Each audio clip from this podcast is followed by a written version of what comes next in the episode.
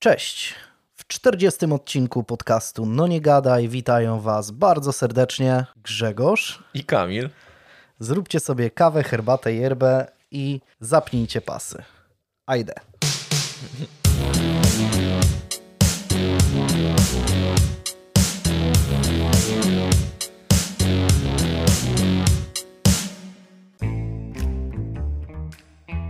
Tak, i jesteśmy znowu. Trochę nas nie było, bo już zapomniałeś, jak masz na imię nawet. Trochę nas nie było, tak, tak no. E, po, po waka ledwo się wakacje skończyły, jest już e, zimno i z lekka pizga mrozem. E, ale nie o tym, nie o tym, nie o tym, bo dużo, dużo rzeczy się działo. Nie wiem, co tam słychać. No to jak mówisz, że się dużo rzeczy działo, to mów. No właśnie to powinno być, być tak, jak wiesz, jak, jak w szkole, nie? Jak coś się tam śmiejesz, no to opowiada, opowiedz całej klasie, co, co się działo. Tak. Co jest śmiesznego, coś, E, co się przede, tak wsz- bawi. przede wszystkim Legia pokonała... E, Górnik Łęcz na 3-1. Przede wszystkim. E, No, no tak, no i, i w, tej, w tej Lidze Europy jakoś tak idzie w miarę. Nie no, ja, ja, bym, ja bym zwrócił uwagę na to przede wszystkim, że uciekła z, z tych listy spadkowej, tak, w, tabeli, bo była przez jakiś czas No zagrożona tak, spadkiem. ale to było, to było takie udawane, bo tam mieli zaległe chyba dwa mecze, tak? Czy, czy trzy nawet, więc, e, więc no tak, aż tak się tym nie, nie przejmowałem. No. Nie, pokazuje mi, że najbliższy mecz jest jutro z Wigramy z Suwałki. No to chyba, to chyba nie. A myślałem, że jutro jest mecz Ligi Europy. No to wiesz, no czasami mecz taki z Wigrami Suwałki wydaje się dużo ciekawszy to Wigry niż... Suwałki to pewnie Puchar Polski, tak? No, bo No Wigry spodziewam się tak, że to raczej oni nie są w lidze Europy. Nie no, w Lidze Europy to wiem, ale nie w Ekstraklasie. Nie wiem, nie, nie wiem jak tam w Suwałki stają z futbolem, ale z Ekstraklasą Też nie, nie, wiem, kojarzę. w ogóle nigdy nie byłem w Suwałkach i, i jakoś tak y, przez... Y, No ciężko tam tranzytem przejechać jakby, no bo oni są, no Suwałki są w takim miejscu na no, mapie, że... ale też y, z opinii jakoś innych y, osób słyszałem, że Suwałki są strasznie brzydkim miastem i zawsze chciałem się sam y, przekonać O. co do tego, że, że Suwałki są takie straszne. Jeśli mamy kogoś z Suwałk, to niech to niech mnie Tak. y, tutaj poprawi. I niech porówna E, to z Grudziącem bo, na bo przykład. tak jak mówię, albo z Włocławkiem, bo tak jak mówię, nigdy nie byłem w nigdy nie byłem w Suwałkach i nie wiem jaka jest prawda, ale jakoś tak mi się utrwaliło w pamięci, że tam strasznie brzydko jest, ale nie wiem, nie wiem tak naprawdę y, jak to jest, może kiedyś będę miał okazję się mm, pojawić w Suwałkach, to wtedy, wtedy powiem. No to jest miasto znane tylko z tego, że tam piździ i że jest takim Tak, no, tak, biegunem, mówi. tak, to tak, o, tak jak o Kielcach, nie? tak jak o Kielca. A raczej Tylko- o Kieleckiem. Tak. E, No ale Kieleckie ma jeszcze, wiesz, jest majonez, jeszcze są scyzoryki, więc Tak. ma, mają więcej jakby tam Tak, tak, tak.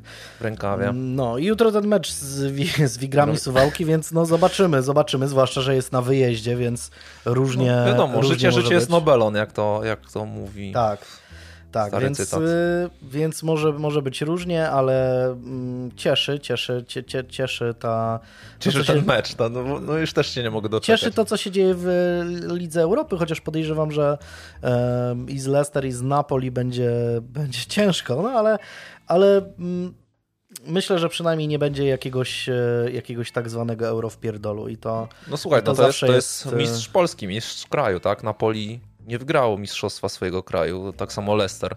Znaczy wygrało jakieś parę lat temu Leicester, ale ostatnio raczej nie byli mega wysoko, więc... Znaczy, no byli mm, w górze tabeli raczej, ale, Mhm. ale mistrzostwa na pewno nie zdobyli.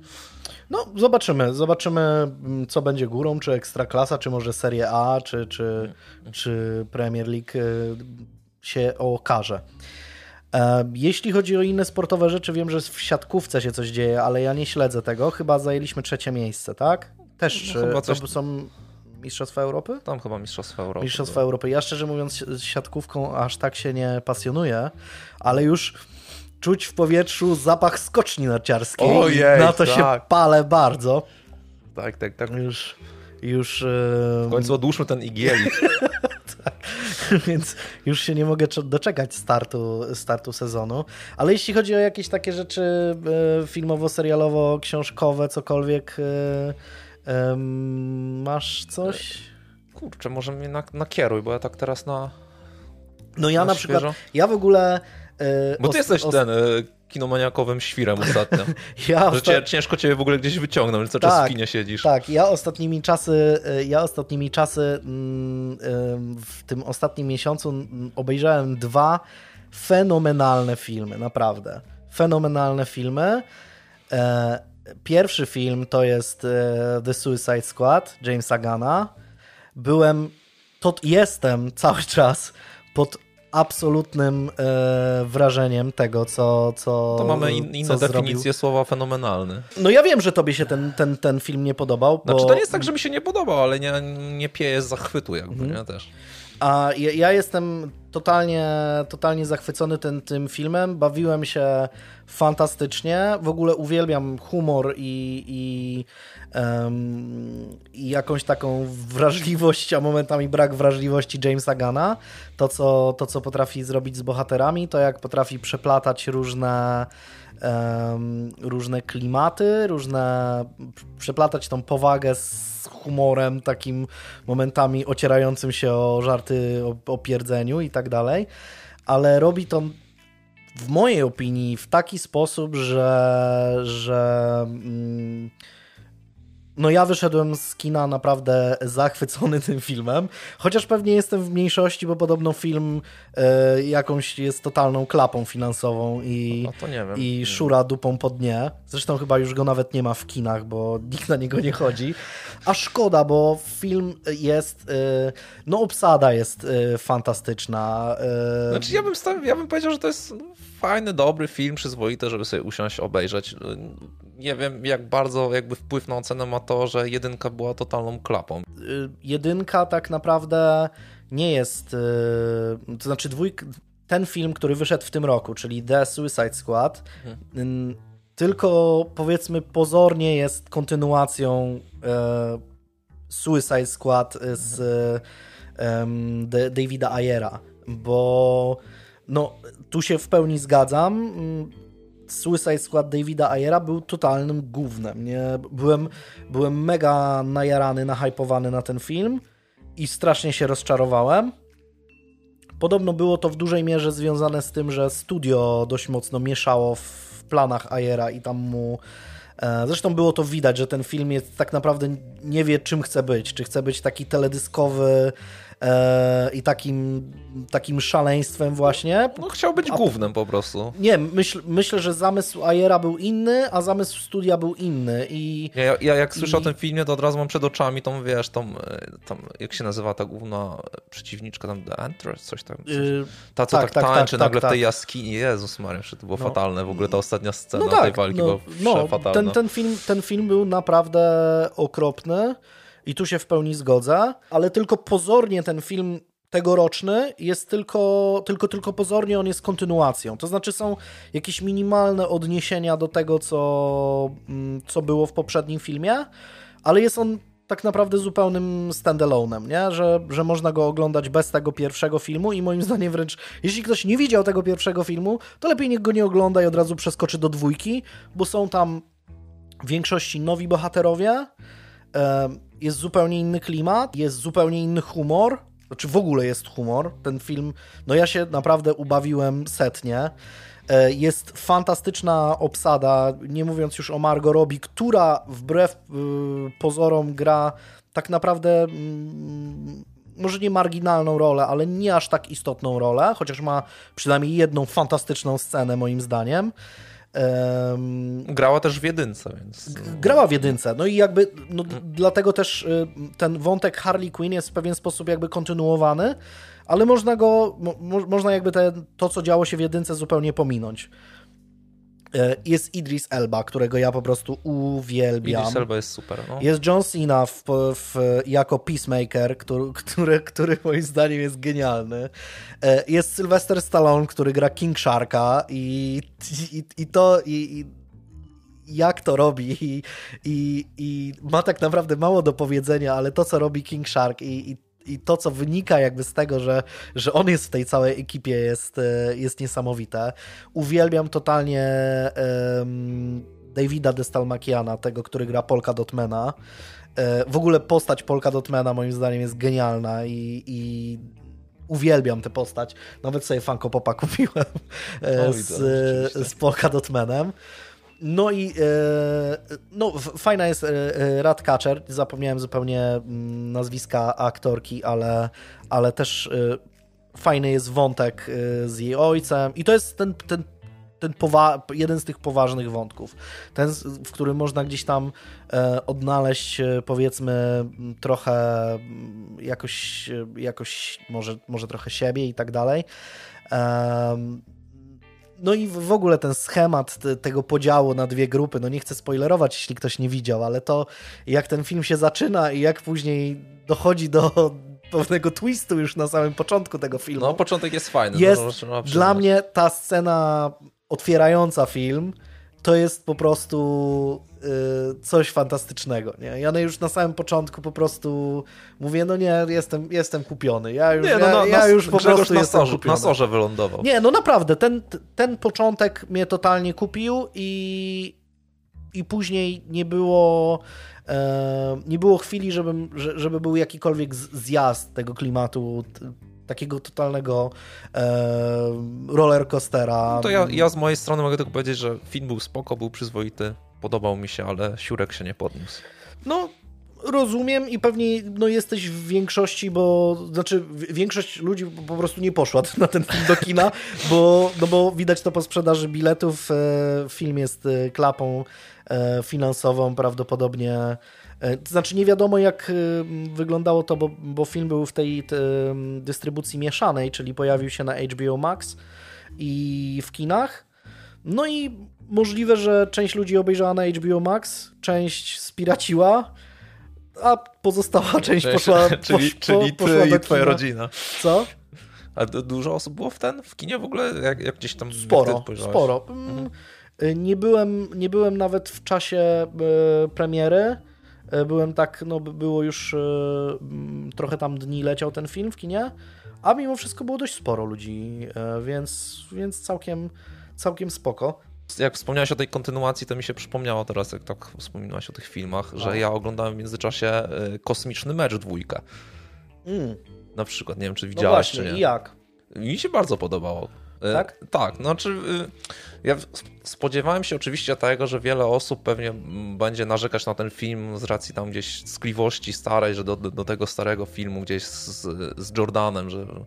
że teraz nie jest już to samo. No ale musieli jakbyś to, jakoś to unowocześnić i raczej, wiesz, kierować ten film jakby do innego widza niż wtedy, ten gdzieś w latach 90.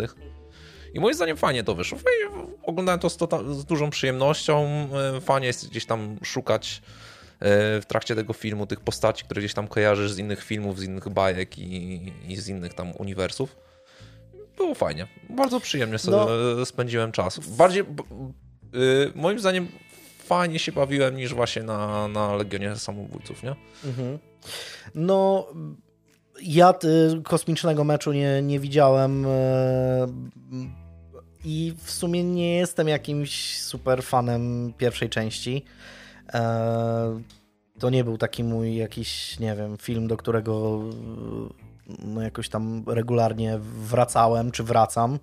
Ostatni raz go widziałem 150 lat temu. No to jest, wiesz, to, to też nie jest tak, że ja jak wiesz, nie obejrzę raz w miesiącu, to nie zasnę. Nie, ale są filmy jakieś tam dzieciństwa, które, które, do których wracam, tak? Może nie jakoś super często, ale no, część filmów jakichś superbohaterskich na przykład, y, filmy Bertona z Batmanem, y, jakiś tam Batman The Animated Series. No, no to jest raczej taki film, którym po prostu z takim rozrzewnieniem y, myślami wracasz do tego filmu, mm. ale to nie jest tak, że to, wiesz, ja no. też oglądam to co miesiąc albo co rok, nie? Nawet pewnie też oglądałem to ostatni raz mm, będąc dzieckiem, ale więc no, ja nawet... Ale jest chyba na Netflixie teraz jedynka nawet, więc można sobie, sobie poprzypominać. Ale ten film był taki średni. Jeszcze do tego ten Jordan, który był sztywny jak, jak miał kij w dupie. No, stra... no, może nie straszny był ten film, ale no no, no nie, no, no nie wiem, jakoś, jakoś nie, nie jestem Wiesz, wielkim trzeba, fanem e, tego.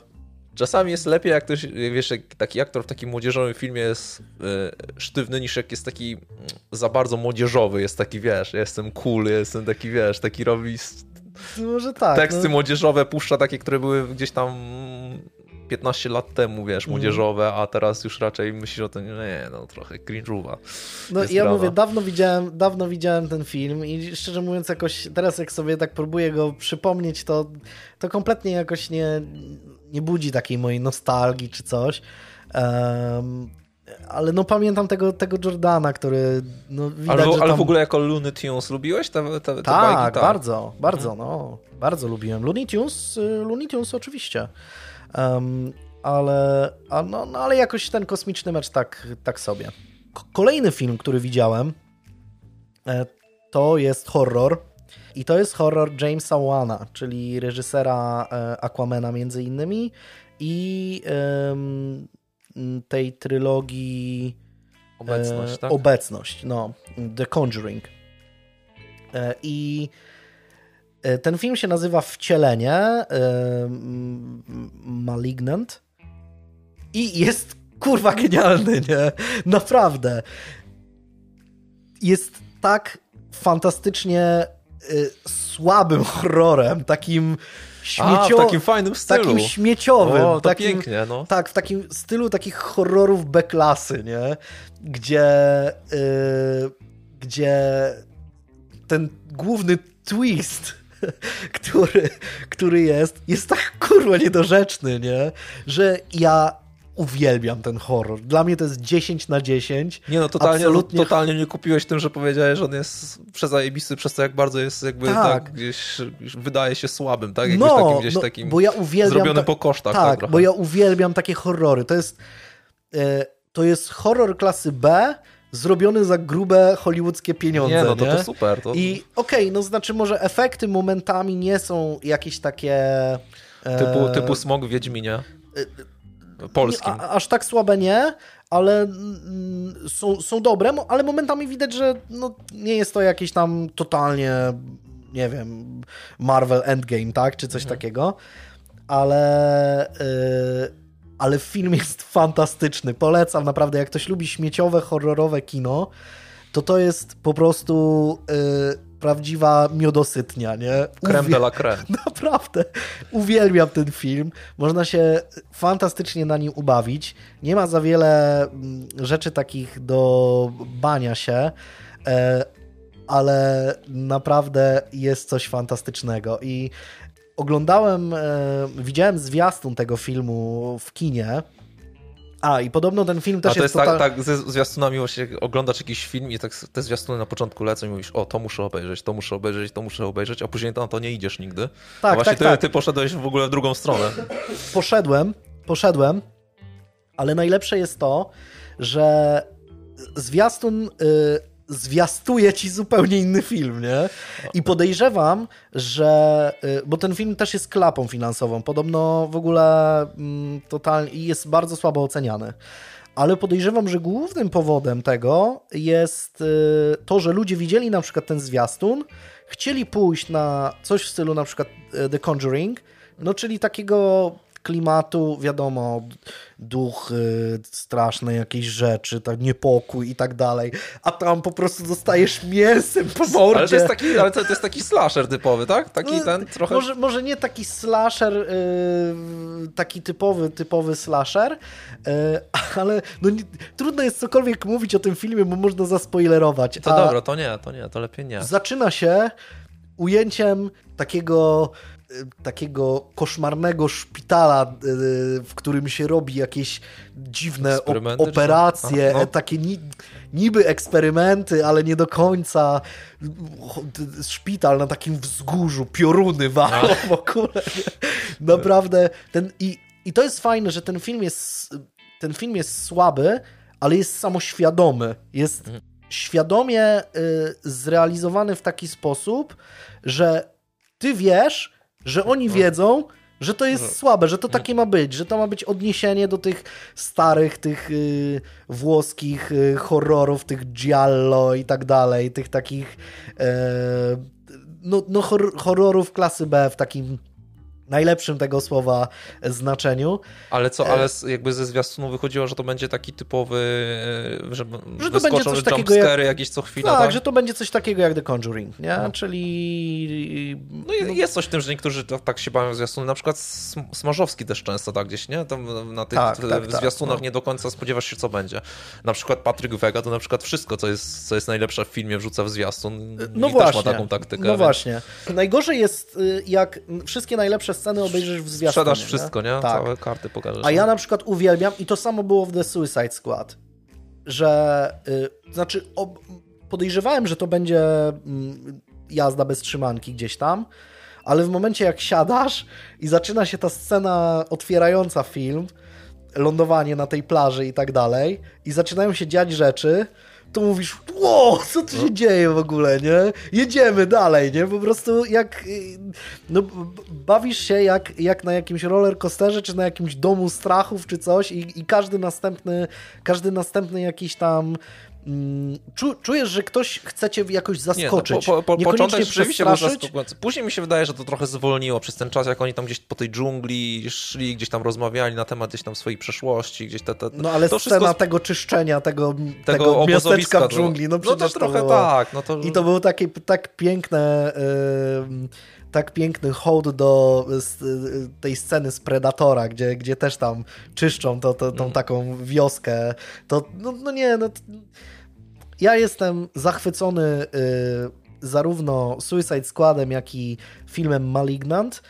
E, oba są totalnymi wtopami finansowymi, więc pewnie jestem w mniejszości. Nie byłbym dobrym, y, nie wiem, producentem filmowym, bo bym pewnie zbankrutował, bo bym dawał hajs na to, co w ogóle e, totalnie nie zarobi i, i, i, i będzie szurało e, po dnie box office'u.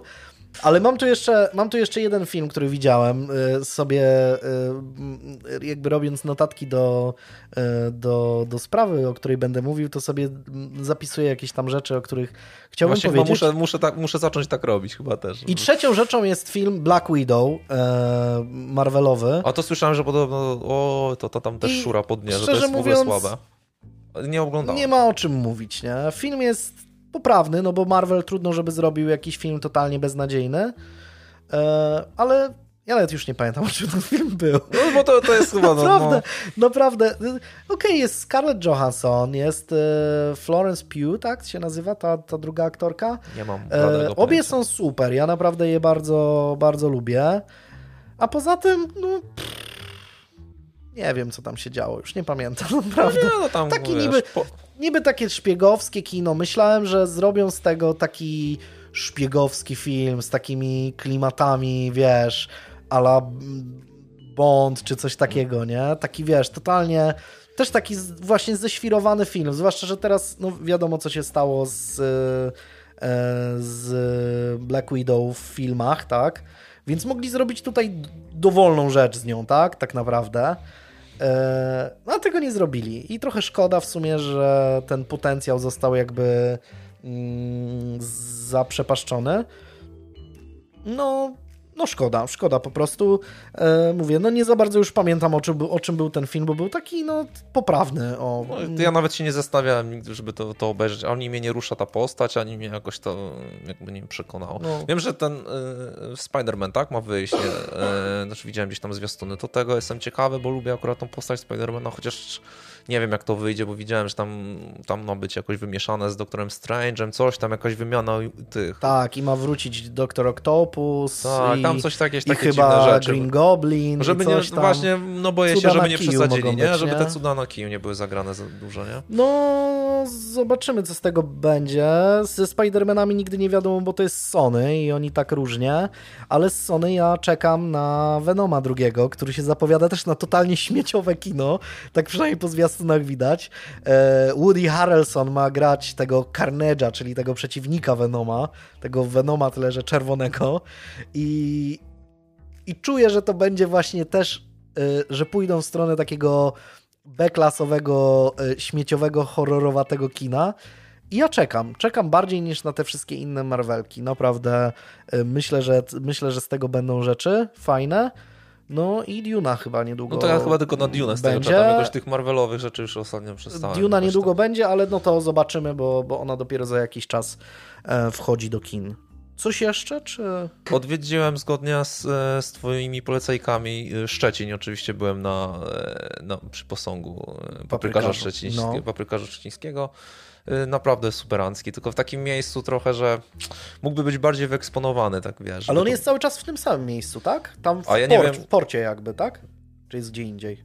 Bo tam go najpierw zlikwidowali, później mieli go On tam przenieść. gdzieś, tam, tam jakieś food trucki stały, coś tam z jakimś takim budynkiem w ogóle, tam jest on remontowany, Aha. gdzieś jakieś płoty były, że nawet wiesz, nawet fotki nie dało się dobrej strzelić, Aha. bo tam dziadowsko to wyglądało, nie? Ja nawet- Nie wiem, gdzie to, wygl- gdzie to było wcześniej, tam stały jakieś food trucki, jakieś żarcie, ale wiecie, jak my byliśmy, to strasznie padało, Mhm. była taka mm, słaba pogoda, więc y, nikogo nie było tak naprawdę dookoła. Te food trucki też były pochowane i tak nie do końca było łatwo się tam gdzieś odnaleźć przy tym wszystkim, ale mm, GPS zadziałał i, i znaleźliśmy to miejsce. Nie? No nawet nie wiem, czy to jest w tym samym miejscu, jak, jak ja byłem wtedy, ale wtedy też był w, gówna, w gównianym miejscu, tak jakby za takim budynkiem się wchodziło. No to i, tak, teraz też jest tak jakimś trochę, takim budynkiem. Niby na takim placu, ale w sumie ukryty był między, Tak. między takimi Tak. Budynkami A tu jest tak właśnie ukryty pomiędzy budynkami, do tego jeszcze ten jeden budynek jest chyba remontowany, że zaraz obok jest płot. Więc A, tak- pasz, a pasztecik szczeciński jadłeś? Y, Nie. Strasznie, strasznie padało, więc tylko sobie pozwiedzaliśmy w sumie najważniejsze miejsca. Szczecin ładny, spoko, tylko tak trochę te... Nie jest to tak dobrane w jedno miejsce, wiesz, jak w wielu dużych miastach jest, tak, jest to centrum takie typowe, tylko tam A, gdzieś... że nie ma takiej klasycznej starówki. Takiej klasycznej starówki, tylko raczej chodzisz od zabytku do zabytku, tak trochę, No wiesz... tak, trochę jest I, taki... i, I kwestia, że niektóre rzeczy tam gdzieś sama, samo panorama miasta, na przykład z tego yy, z promenady, na przykład jak patrzysz, że jest kurczę ładne, ładne gdzieś tam kamieniczki, gdzieś te wały, nie? To wszystko ładnie, a tam gdzieś jakiś wielki blok po środku taki wywalony, nie? Mhm. Więc tam wiele rzeczy gdzieś tam się nie zgrywa do końca, nie? Więc yy, no, ogólnie ma potencjał bardzo, ba- bardzo przyjemnie w ogóle tam można było spędzić czas, więc, więc, spoko, nie? No. Więc Szczecin w takim razie ma zarówno twoją, jak i moją Tak, jakąś tam mm, polecajkę. Polec- jakąś tam mniej więcej polecajkę, tak. Ale jeżeli y, byłem w międzyczasie też wcześniej w y, Świnoujściu i w Międzyzdrojach Mhm. I oczywiście Świnoujście polecam jak najbardziej, bo Międzyzdroje to jest taki typowo typowo polski, wiesz, zakręcony ziemniak, nie? Taki właśnie gdzieś gofry z frużaliną, nie? Nie no, ma- masakra jest taka, że y, nie wiem, byłeś w Międzyzdrojach czy nie? Nie, chyba nie.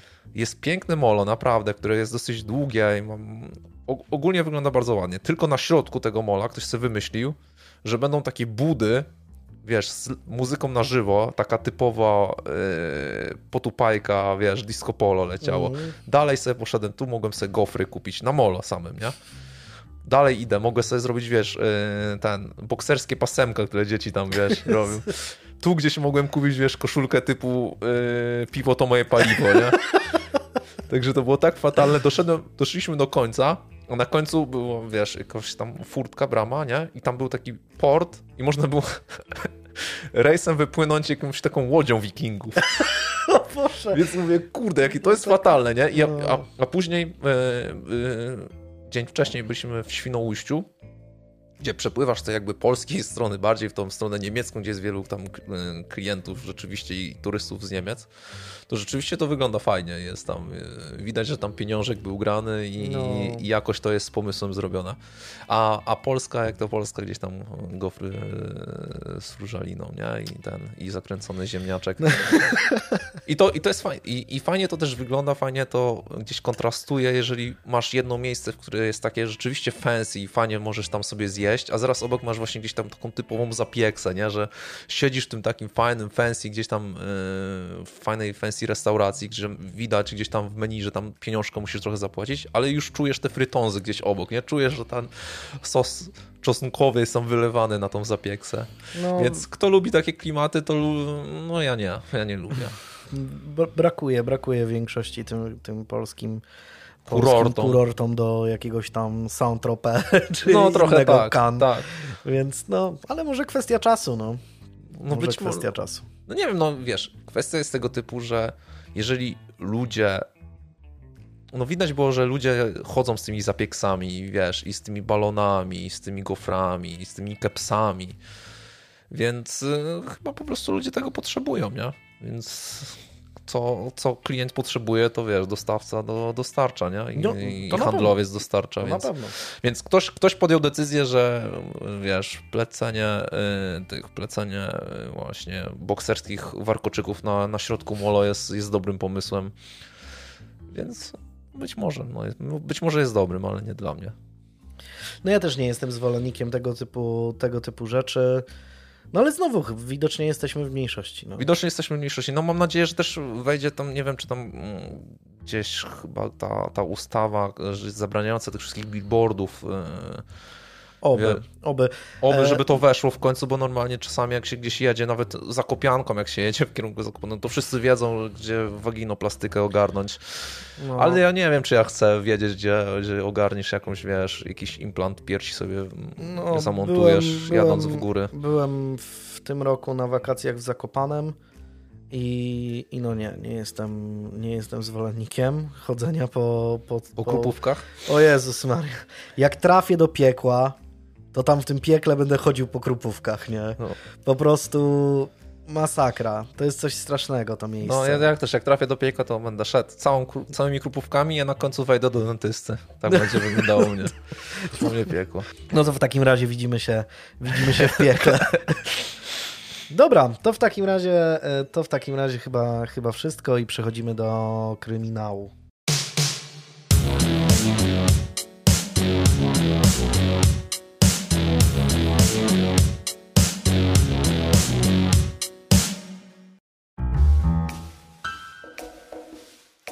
Ostatnimi czasy na naszej, na naszej grupie wspominałem o sprawie, która, której chyba jest coraz, coraz głośniej, e, która mm, miała miejsce w naszej okolicy i to jest e, mm, no, temat dość ciekawy mm, przedsiębiorcy z e, Torunia, który zatrudnił kilka, kilka osób. Ubezpieczył te osoby na wysokie kwoty w kilku agencjach, firmach ubezpieczeniowych. Po czym te osoby w mm, różnych mm, podejrzanych okolicznościach zaczęły tracić życie i e, dwie osoby z tych zatrudnionych e, przez tego przedsiębiorcę e, zginęły w wypadku mm, samochodowym e, niedaleko Chełmna. I szukając e, różnych informacji na, na temat e, spraw podobnych do tej, do tej która, która tutaj jest w tym, e, w tym wypadku, e, natrafiłem na inną sprawę. E, Sprawę dość odległą w czasie, ale wydaje mi się, że w pewien sposób dość, dość podobną. Więc, więc tak. W poniedziałkowe popołudnie 29 listopada 1909 roku na komisariacie policji przy Main Street 388 w mieście East Orange w stanie New Jersey dzwoni telefon. Słuchawkę podnosi sierżant e, Timothy Caniff. Jest godzina 16.40, co policjant skrupulatnie zapisze w notatce służbowej. Po drugiej stronie odzywa się spokojny, delikatny głos kobiety, która prosi, by natychmiast wysłać do jej domu koronera. Wspomina, że doszło do wypadku. Policjant zapamięta, że kobieta użyła dokładnie tego słowa wypadek. Sierżant Kenneth informuje kobietę, że hrabstwo Essex nie dysponuje biurem koronera, więc y, po prostu przyśle lekarza. Ta podaje adres North 14th Street y, 89, po czym się rozłącza. Policjantowi nie udaje się skontaktować z głównym lekarzem hrabstwa, więc dzwoni do jego asystenta Herberta M. Simonsa, który piechotą udaje się do wskazanego domu. Gdy medyk staje przed posesją pod numerem 89, ma wrażenie, że to jakaś pomyłka. Szary, obskurny budynek wygląda na opuszczony. Zapuszczony trawnik i zszarzała farba odchodząca od ścian budynku wskazują, że raczej nikt w nim nie mieszka. Albo, że są w Grudziądzu. Albo tak. Simons e, mimo to puka do drzwi. Po chwili otwiera je wysoka kobieta w długiej czarnej sukni oraz żałobnym welonie skrywającym jej twarz. Przedstawia się jako Virginia Wardlow i zaprasza mężczyznę do środka. W jej głosie słychać charakterystyczny południowy akcent. Simons idzie za kobietą po schodach na piętro, nie mogąc pozbyć się wrażenia, że coś tu jest nie tak. Otóż dom nie tylko z zewnątrz wygląda na niezamieszkały. Niska temperatura, nieznacznie przekraczająca 0 stopni Celsjusza, jest mocno odczuwalna wewnątrz domu. Nie podlega wątpliwości, że jest on nieogrzewany. Ponadto wnętrze jest praktycznie puste. Oprócz kilku krzeseł i beczek, najwyraźniej tymczasowo służących jako stoły, w ogóle nie ma w nim żadnych mebli. Kobieta zatrzymuje się na końcu korytarza na drugim piętrze przy drzwiach prowadzących do jednego z pomieszczeń.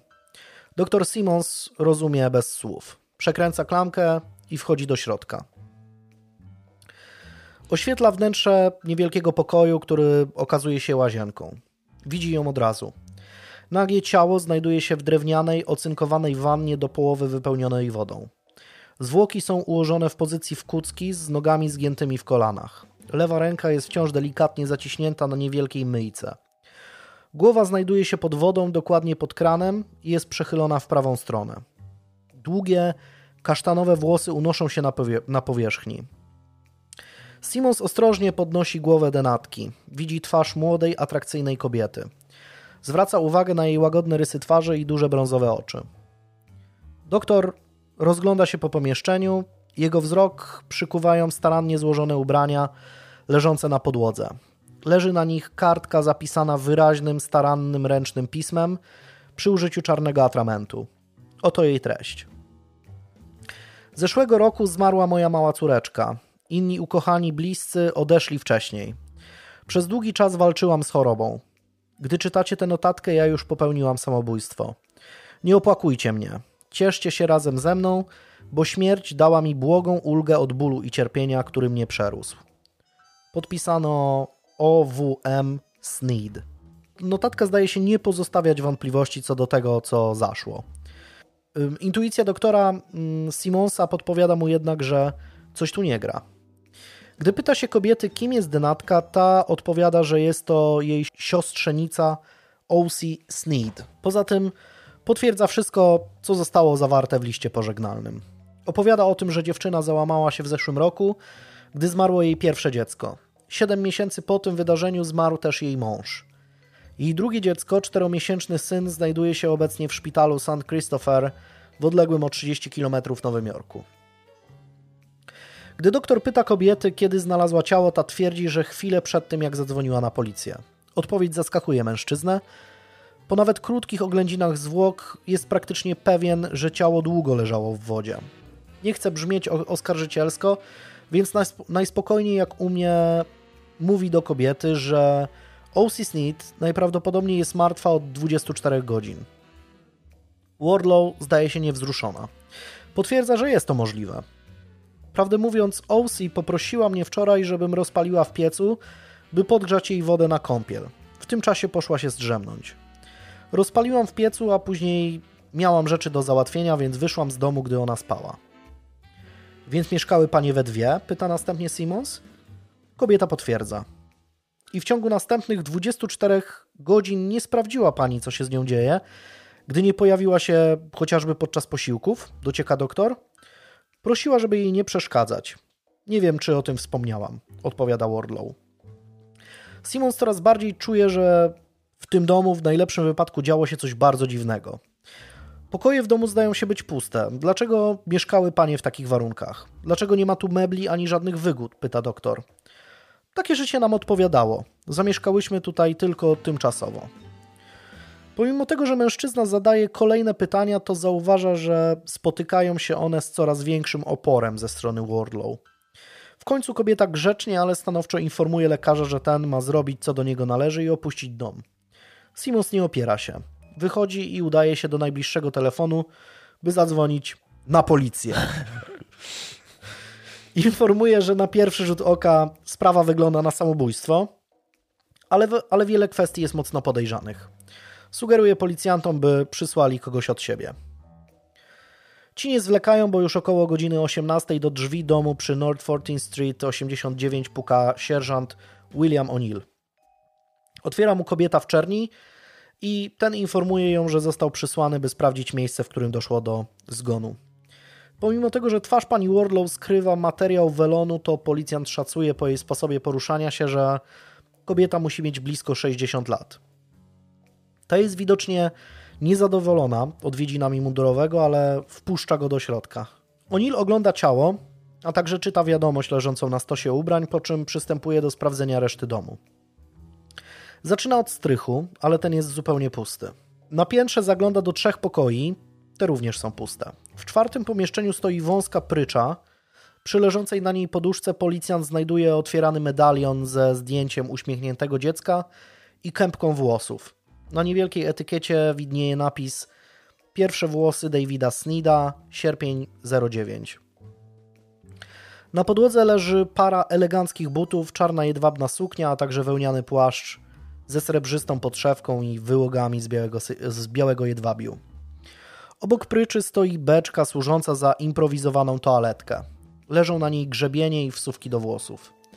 Na pudle w rogu stoi paczka płatków kukurydzianych i kilka pustych puszek po mleku skondensowanym.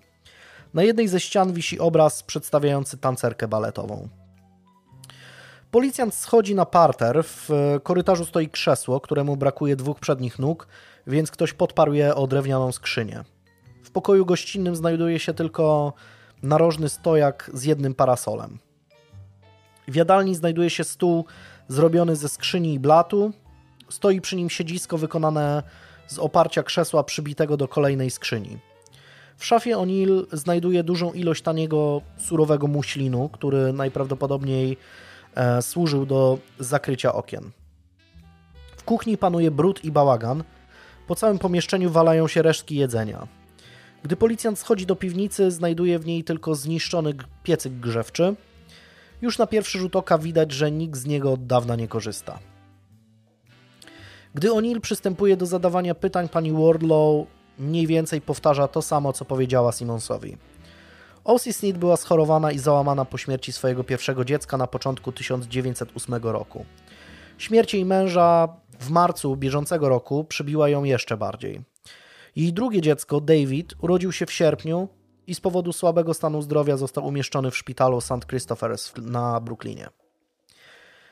Ciekawość, ciekawość policjanta jednak nie jest zaspokojona. Zaczyna więc zadawać kolejne pytania. Kim jest O.C. Sneed? Jakie jest jej nazwisko panieńskie? Gdzie się urodziła? Kim był jej mąż? Gdzie zmarł? Czy w okolicy mieszkają inni członkowie jej rodziny? Na wszystkie te pytania pani Wardlow od, o, udziela wymijających odpowiedzi lub wprost odmawia jakichkolwiek wyjaśnień. E, dzieli się jednak z policjantem szczątkowymi informacjami. Twierdzi, że w East Orange mieszkała wraz z OC od 10 dni ze względu na jej stan zdrowia. Gdy O'Neill zwraca uwagę, że wprowadzanie się ze schorowaną osobą do nieogrzewanego, zaniedbanego domu w listopadzie nie jest najlepszym pomysłem, kobieta tylko wzrusza ramionami.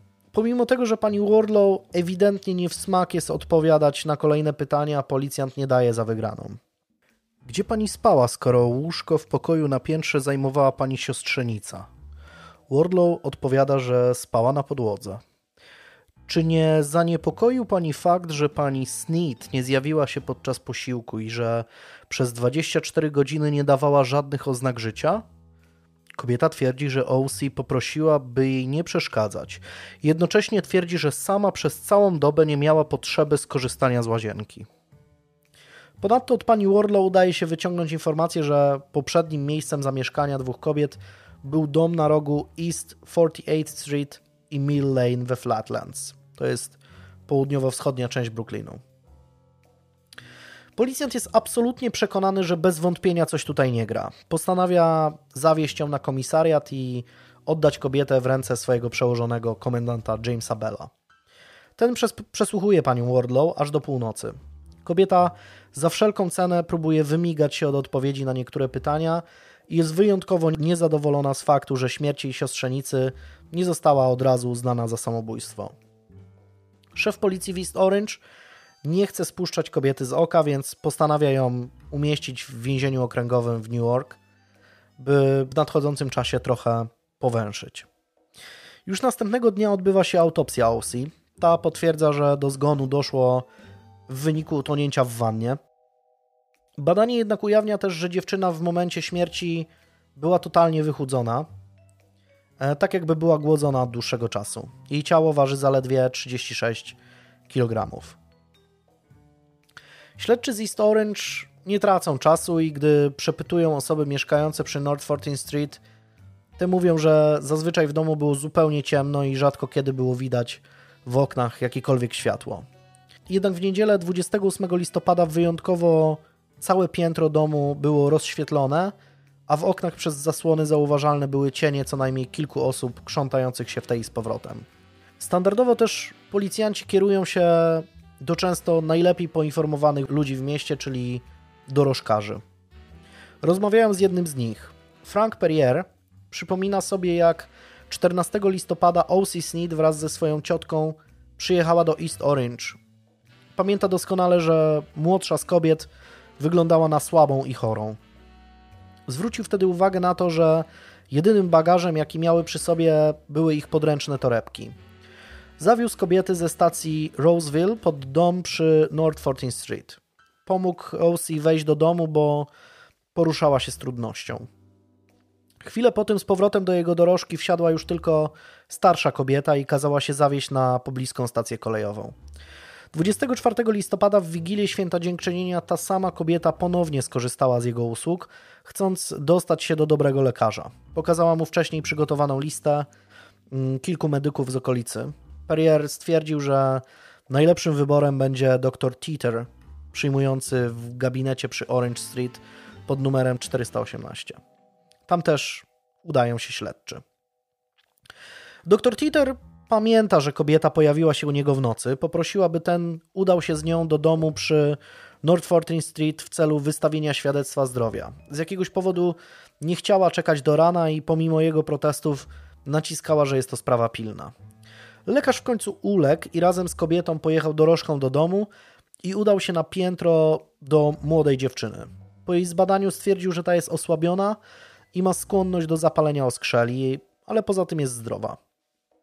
Wystawił więc świadectwo zdrowia, na którym złożył swój podpis. Gdy na odchodnym zwrócił starszej kobiecie uwagę na fakt, że dom jest nieogrzewany i może to działać negatywnie na zdrowie dziewczyny, ta wzruszyła ramionami, mówiąc, że zatrzymały się tu tylko tymczasowo. Policjanci trafiają w końcu też do miejscowego aptekarza, Johna B. Fostera, który również kojarzy panią Wardlow. Mówi, że w ciągu ostatniego roku ta wielokrotnie się u niego zjawiała i za każdym razem dopytywała się o okolicznych lekarzy. Podczas jednej z ostatnich wizyt zapytała też o specjalistę, który mógłby zapewnić odpowiednią opiekę medyczną i komfort schorowanej kobiecie. Aptekarz ponadto twierdzi, że wyglądała i zachowywała się dziwacznie, co zwróciło jego uwagę. Z apteki Johna Fostera śledczy udają się do biura nieruchomości e, Mancier, Manchler Company, które wynajmowało dom pod numerem 89. Gdy rozmawiają tam z pracownikami firmy, okazuje się, że, że ci faktycznie rozmawiali z dwiema kobietami, jedną młodą, a drugą starszą.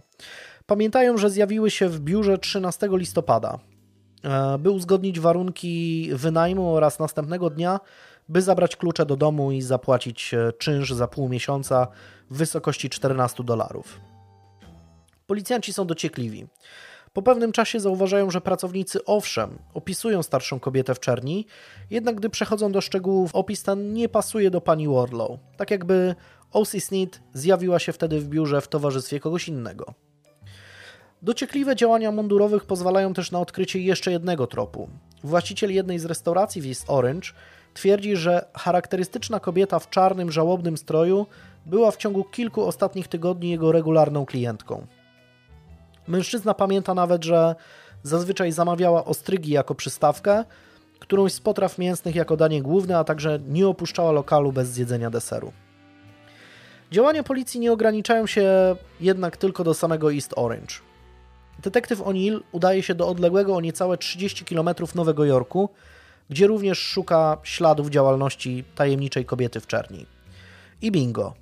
Podczas przeglądania rejestrów luksusowego hotelu Brevort, położonego przy Piątej Alei, policjant trafia na zapis, według którego Virginia Wardlow była jego gościem na początku sierpnia. Recepcjonista, który był w pracy tego dnia, pamięta, że kobieta zapłaciła za pokój i udała się do niego. Natychmiast jednak wróciła oburzona, twierdząc, że jego standard jej nie zadowala, po czym opuściła hotel. Stamtąd O'Neill udaje się na Brooklyn, do domu pod adres, który wskazała pani Wardlow, jako miejsce, w którym poprzednio mieszkała wraz z OC. Dom pod numerem 1693 przy East 48th Street. Osoby mieszkające doskonale pamiętają, że do niedawna w ceglanym dwurodzinnym domu mieszkała schorowana dziewczyna. Twierdzą jednak, że razem z nią mieszkały dwie lub nawet trzy starsze kobiety ubierające się na czarno. Ponadto ze względu na dziwaczne zachowanie mieszkanek budynku pod numerem 1693 ludzie z sąsiedztwa zaczęli go nazywać domem tajemnic. Szybko zwrócił ich uwagę fakt, że okna wyposażone w okiennice zawsze były nimi zasłonięte, a pozostałe były zakryte płachtami grubego muślinu. Jednocześnie mieli wrażenie, że jakakolwiek aktywność w domu zaczynała się dopiero w nocy. Wtedy można było zobaczyć cienie starszych kobiet w czerni. Od czasu do czasu któraś wychodziła na podwórze na tyłach budynku, by spalić śmieci.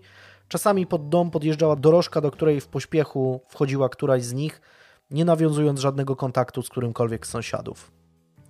Podobne wspomnienia ma lokalny dostawca mleka, twierdząc, że kobiety zachowywały się dziwnie i praktycznie nigdy nie zamieniły z nim słowa. Raz tylko jedna z nich zapytała, czy mógłby przewieźć swoim wozem chorą osobę do sanatorium. Gdy mężczyzna zasugerował, że lepszym rozwiązaniem byłoby skorzystanie z ambulansu, kobieta przestraszyła się i nigdy nie wracała już do tego tematu. Niektórzy twierdzą, że mniej więcej 6 tygodni temu widzieli przed domem samochód, z którego wysiadł młody, wysoki mężczyzna. Opuścił dom zaledwie po kilku minutach i szybko odjechał. Sytuacja powtórzyła się też tydzień później. Co więcej, według sąsiadów z wnętrza budynku często dochodziły jakieś dziwne dźwięki i hałasy. W końcu sierżant O'Neill kontaktuje się z dozorcą opiekującym się budynkami przy East 48th Street i razem z nim wchodzi do środka domu tajemnic. Jego wnętrze niewiele różni się od tego z East Orange. Wszędzie walają się połamane meble, ubrania i inne drobiazgi. Na ścianach i sufitach wi widoczne są pajęczyny. Na podłodze mężczyźni natykają się na ciemne plamy prowadzące z salonu na parterze, aż do łazienki na piętrze, wyglądające jak ślady krwi. Dla odmiany w piecu kuchennym znajdują dużą ilość blond włosów oraz kości wyglądające jak kość udowa i mała, jakby dziecięca czaszka. Z czasem jednak okaże się, że plamy pochodzą od tytoniu do rzucia, który widocznie ktoś beztrosko wypluwał na podłogę, a kości są pochodzenia zwierzęcego. W jakiś sposób jednak do prasy przedostanie się informacja, że pod numerem 1693 funkcjonowała makabryczna farma dzieci. Dozorca informuje Onila, że mniej więcej półtora roku temu do domu wprowadziła się O.C. Sneed razem ze swoim mężem Fletcherem Sneedem. Para wyglądała na szczęśliwą i pełną życia. Kilka miesięcy po ich wyjeździe do małżeństwa dołączyły dwie starsze kobiety, a krótko po nich jeszcze jedna. Wszystkie ubierały się na czarno i nosiły czarne, żałobne welony. W marcu 1909 roku Fletcher Sneed opuścił dom, a w sierpniu O.C. urodziła dziecko. Już wtedy było po niej widać, że jest wyraźnie osłabiona. Przez ostatni rok mieszkanki domu musiały borykać się z problemami finansowymi, bo nie były w stanie regularnie płacić czynszu w wysokości 25 dolarów. W końcu 11 listopada zostały eksmitowane. Sąsiedzi wspominają, że kobiety na czas przeprowadzki swój dobytek umieściły w magazynie przechowalni na Brooklynie. Dozorca ponadto informuje Onila, że korzystały one z usług miejscowego doktora Petita oraz prawnika o nazwisku Fee. Policjant w pierwszej kolejności udaje się do lekarza, który doskonale pamięta wizyty w domu tajemnic. Pierwszy raz został tam wezwany wiosną. Wtedy w domu mieszkała młoda dziewczyna razem ze swoimi dwiema ciotkami ubranymi w dziwne, żałobne stroje. Podczas niektórych wizyt w domu obecna była też trzecia ciotka, razem z dużo starszą kobietą, która najprawdopodobniej była matką wszystkich trzech. Po zbadaniu OC doktor stwierdził, że jej zły stan zdrowia wynika przede wszystkim z niedożywienia i braku odpowiedniej opieki. Już przy pierwszej wizycie zalecił, by dziewczyna częściej przebywała na świeżym powietrzu, odpowiednio się odżywiała i zażywała kilka lekarstw, które powinny szybko postawić ją na nogi. Gdy podczas kolejnych wizyt zauważył, że kobiety opiekujące się chorą nie spełniły jego zaleceń, Jedna z nich powiedziała mu, że nie stać ich na wykupienie recept. Wspomniała też, że wszystkich oszczędności pożerają składki kilku polis ubezpieczeniowych, którymi objęta jest schorowana dziewczyna.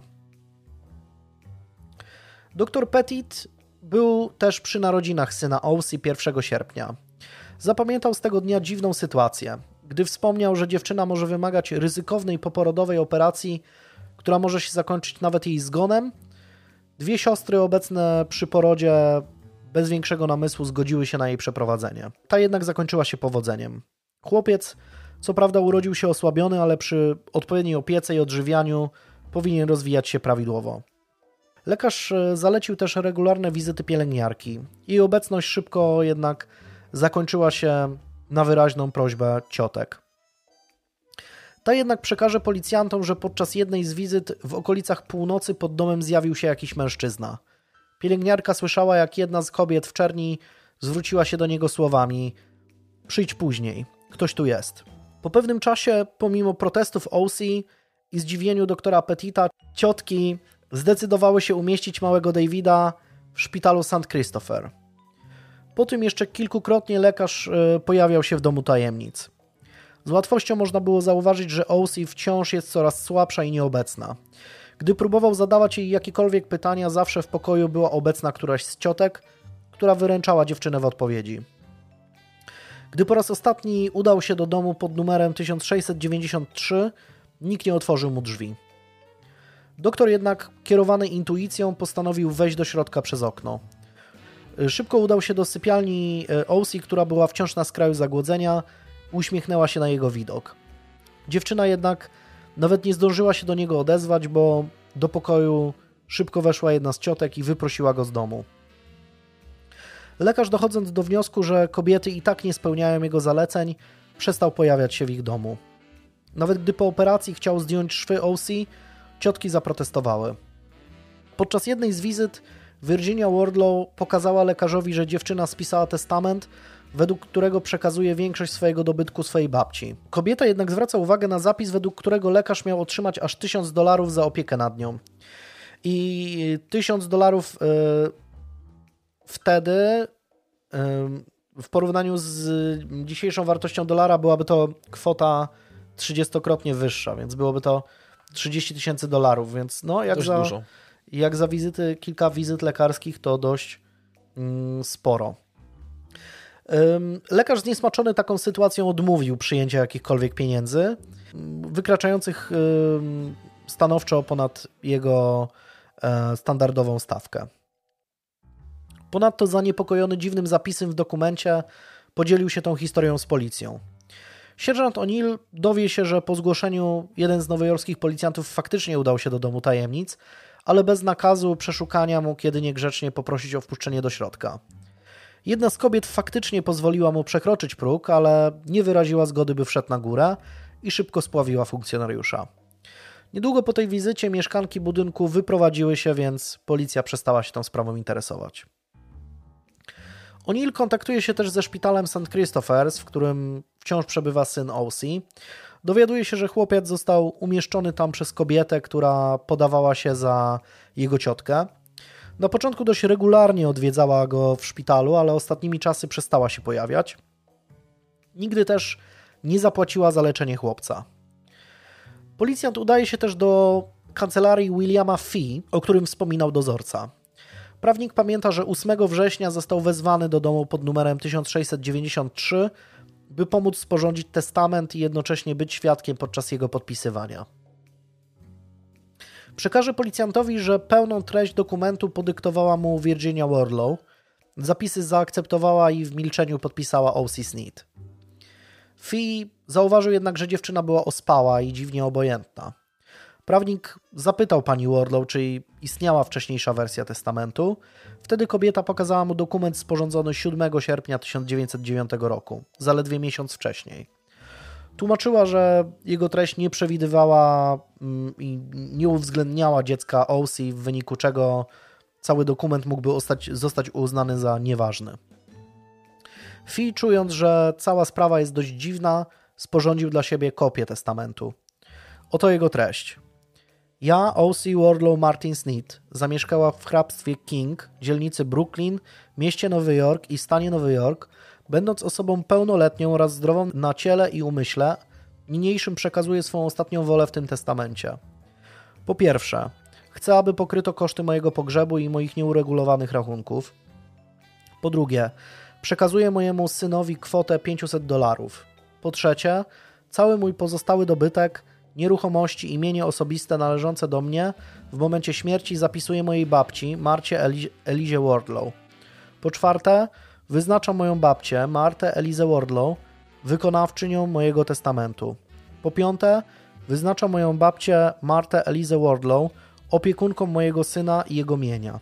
Po szóste, w wypadku śmierci mojego syna chcę, aby cały przysługujący mój majątek powrócił do mojej babci Marty Elizy Wardlow. Na dowód czego 8 dnia września roku 1909 składam swój podpis na mojej ostatniej woli i testamencie, składającym się z dwóch arkuszy papieru. Podpisano OCWM Sneed. Fee mówi sierżantowi Onilowi, że Virginia Wardlow jeszcze kilkukrotnie zjawiała się w jego kancelarii, prosząc o różnego rodzaju porady. Podczas jednej z wizyt wspomniała m.in., że OC jest właścicielką nieruchomości w Virginii, Ohio i Georgii o łącznej wartości 16 tysięcy dolarów. Podczas innej wizyty pokazała prawnikowi pięć różnych polis ubezpieczeniowych, twierdząc, że OC została ubezpieczona na łączną kwotę 20 tysięcy dolarów. Wardlow jednocześnie żaliła mu się, że utrzymanie ich w mocy wymaga sporych pożyczek. Cały czas tutaj te kwoty są podawane w tych starych dolarach, więc to wszystko trzeba sobie mnożyć razy 30. Więc 20 tysięcy dolarów to całkiem przyzwoita kwota. W czasie, gdy O'Neill węszy w Nowym Jorku, policja z East Orange dokonuje też kilku istotnych odkryć. Szczegółowe przeszukanie domu North 14th Street przynosi spore efekty. E, w jego piwnicy zostaje znaleziona nowojorska gazeta z 28 listopada, czyli dnia, w którym zmarła O.C. W tym samym miejscu jeden z policjantów znajduje plik kilku polis na życie O.C. Sneed, wyznaczających jej babcię Martę jako jedyną osobę uposażoną. Najciekawsze jest, jest jednak nie to, co znaleziono, ale to, czego nie znaleziono. Otóż pomimo szczegółowego przeszukania całej nieruchomości nie natknięto się ani na pióro, ani na kałamarz z czarnym atramentem, którym został spisany list pożegnalny. W łazience nie znaleziono też nawet żadnego ręcznika, którego, którym mogłaby się posłużyć OC biorąc kąpiel.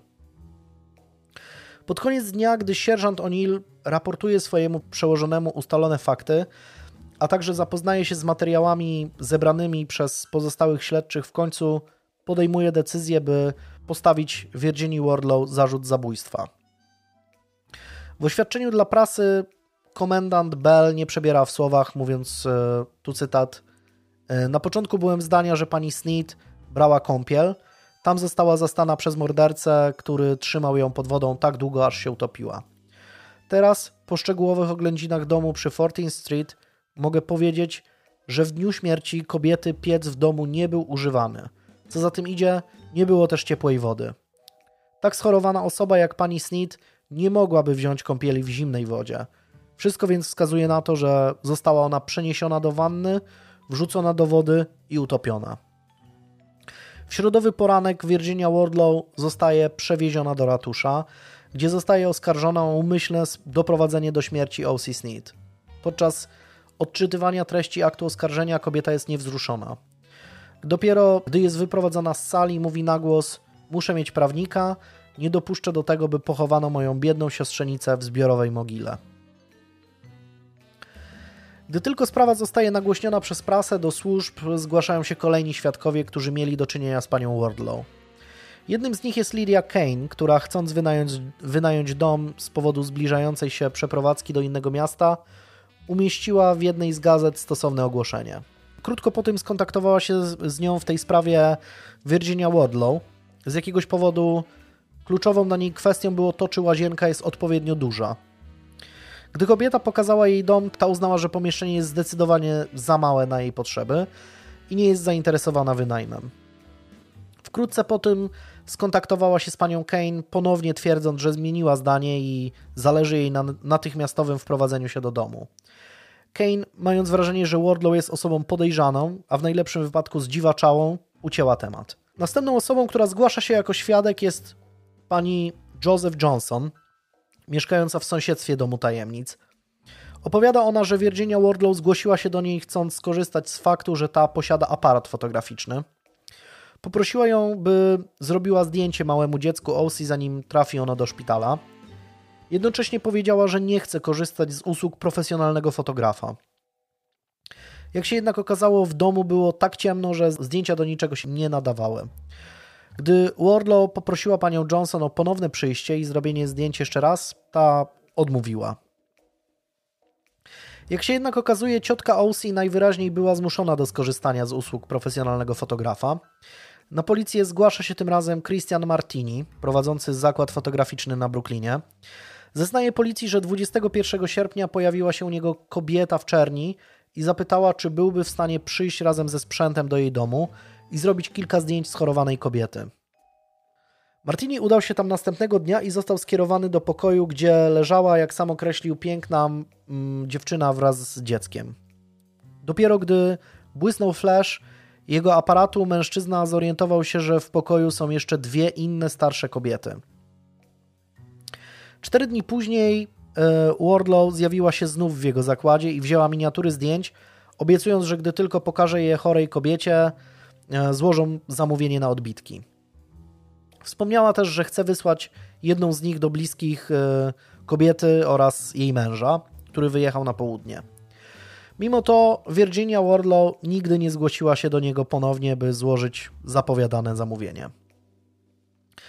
Na policji zjawia się też prawnik Julius Carabba, który zeznaje, że 9 września zjawiła się u niego kobieta ubrana w żałobny czarny strój. Zaproponowała mu zainwestowanie pieniędzy w taki sposób, że z każdego dolara osiągnie 100 dolarów zysku.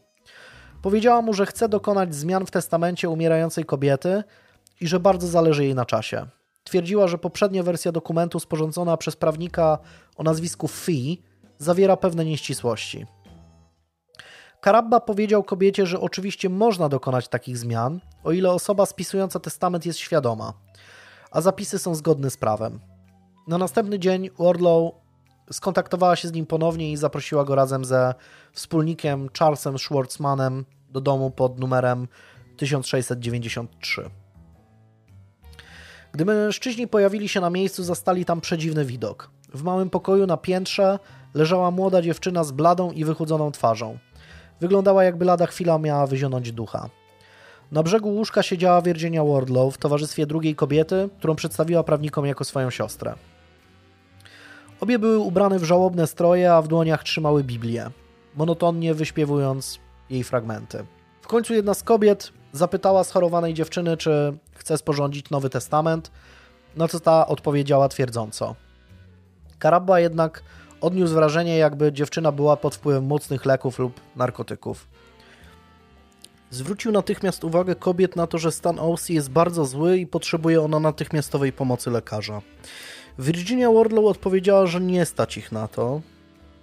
Karabba mm, wyjął swoją książeczkę czekową, jednocześnie udając, że nie wziął ze sobą pióra. Tak jak oczekiwał prawnik, kobietom na myśl o jakimkolwiek przypływie gotówki zaświeciły się oczy i natychmiast wybiegły z sypialni w poszukiwaniu czegoś do pisania. Gdy tylko ciotki opuściły pokój OC, dziewczyna wyszeptała do mężczyzn. Umieram. Widzę, że mają panowie w marynarce wpięty symbol masoński, więc wiem, że mogę wam zaufać. Na miłość boską, nie zostawiajcie mnie. OC sięgnęła pod poduszkę i wręczyła mężczyznom jakiś dokument. To mój testament. Weźcie go i uczyńcie siebie jego wykonawcami. Zróbcie z nim, co tylko zechcecie, ale na miłość boską zatroszczcie się o moje dziecko. Proszę tylko, nie słuchajcie ich i nie spisujcie testamentu według ich wskazań. Spiszcie go tak, aby mój syn i babcia otrzymały cały majątek. I proszę, zabierzcie mnie stąd. One głodzą mnie na śmierć i nie dadzą mi żadnych lekarstw. Karabba szybko zerknął na otrzymany dokument. Faktycznie znajdował się w nim zapis przeznaczający 500 dolarów małemu Davidowi Sneedowi i zapisujący całą resztę majątku Marcie Elizie Wardlow. Prawnik zgodnie z wolą Olsey dopisał siebie jako wykonawcę testamentu, po czym go schował. Gdy kobiety wróciły, mężczyzna stwierdził, że jednak zamiast wypisywać czek, da im po prostu 5 dolarów. Zauważył, że gdy Wardlow otworzyła swoją portmonetkę, widać w niej było doskonale 20-dolarowy banknot, czyli mniej więcej kwotę 600 zł. Na jego uwagę dotyczącą tego, że mogłaby za te pieniądze kupić leki i jedzenie dla dziewczyny, kobieta odpowiedziała, że to odłożone na czynsz i rachunki. Virginia Wardlow przedstawiła Karabie ofertę. W zamian za dokonanie zmian w dokumencie, który wyznaczyłby ją i jej siostrę jako wyłączne wykonawczynie tes y, testamentu i spadkobierczynię majątku OC, prawnik miałby otrzymać dwie polisy na życie dziewczyny na łączną kwotę 7 tysięcy dolarów. Zmiany w dokumencie usprawiedliwiała tym, że babcia jest osobą wiekową i sprawiłoby to niepotrzebne komplikacje. Wspomniała też, że OC jest ubezpieczoną na łączną kwotę 24 tysięcy dolarów, a także jest w posiadaniu majątku wartego ponad 100 tysięcy dolarów w kilku południowych stanach USA. Karabba uburzył się na próbę przekupienia go i opuścił dom wraz ze swoim wspólnikiem. W czwartek 2 grudnia policjanci idąc tropem wskazówek sąsiadów domu tajemnic zjawiają się też e, w magazynie przechowalni przy Fulton Street w Brooklynie. Okazuje się, że kobiety faktycznie umieściły tam swoje rzeczy. Między innymi sporo dobrej jakości mebli, ale też kufry z ubraniami, dokumentami i wycinkami z gazet. Gdy tylko śledczy zabierają się do przejrzenia zawartości kufrów, szybko okazuje się, że mają oni do czynienia z jedną z najbardziej znanych i szanowanych rodzin Starego Południa, a ich drzewo genealogiczne może się poszczycić wieloma osobami znanymi w całym kraju. Oto co mniej więcej udaje się ustalić. John Baptist Wardlow urodził się w 1816 roku w Georgii i ożenił z Martą Elizą Goodall. Szybko zapracował sobie na szacunek jako dobrze wykształcony pastor kościoła metodystów. Małżeństwo miało szóstkę dzieci. E, Caroline, Mary, Virginia, Johna, Alberta i Bessie. John zmarł w 1896 roku, ale wszystko wskazuje na to, że jego żona wciąż żyje. Jeśli chodzi o dzieci, Caroline urodziła się w 1845 roku, więc ma teraz 64 lata. Wyszła za mąż za pułkownika Roberta M. Martina. Ich córką była Ossie. Mary jest 3 lata młodsza od Caroline i wyszła za weterana konfederatów i znanego prawnika Fletchera T. Snida. Małżeństwa doczekało się trzech synów: Fletchera, Johna i Alberta. Ossie więc była żoną swojego własnego najbliższego kuzyna, Fletchera Snida. Nie wiem na ile to normalne w tamtych czasach, ale ogólnie nie wiem, czy z kuzy... bycie z kuzynką to jest już kazirodztwo, ale jest to jakby zgodnie z literą prawa. To znaczy, to, to jest balansowanie. Na... Jedną nogą już no. w kazirodztwie, nie? No nie wiem, może to w tamtych czasach y, było normalne. Podob, podobno mm, chyba do teraz w niektórych stanach, znaczy ogólnie ma się bekę z Alabamy, że to w Alabamie takie tam bracia z siostrami zawsze są, ale nie wiem ile. Nie Sweet wiem, ile Home Alabama. no.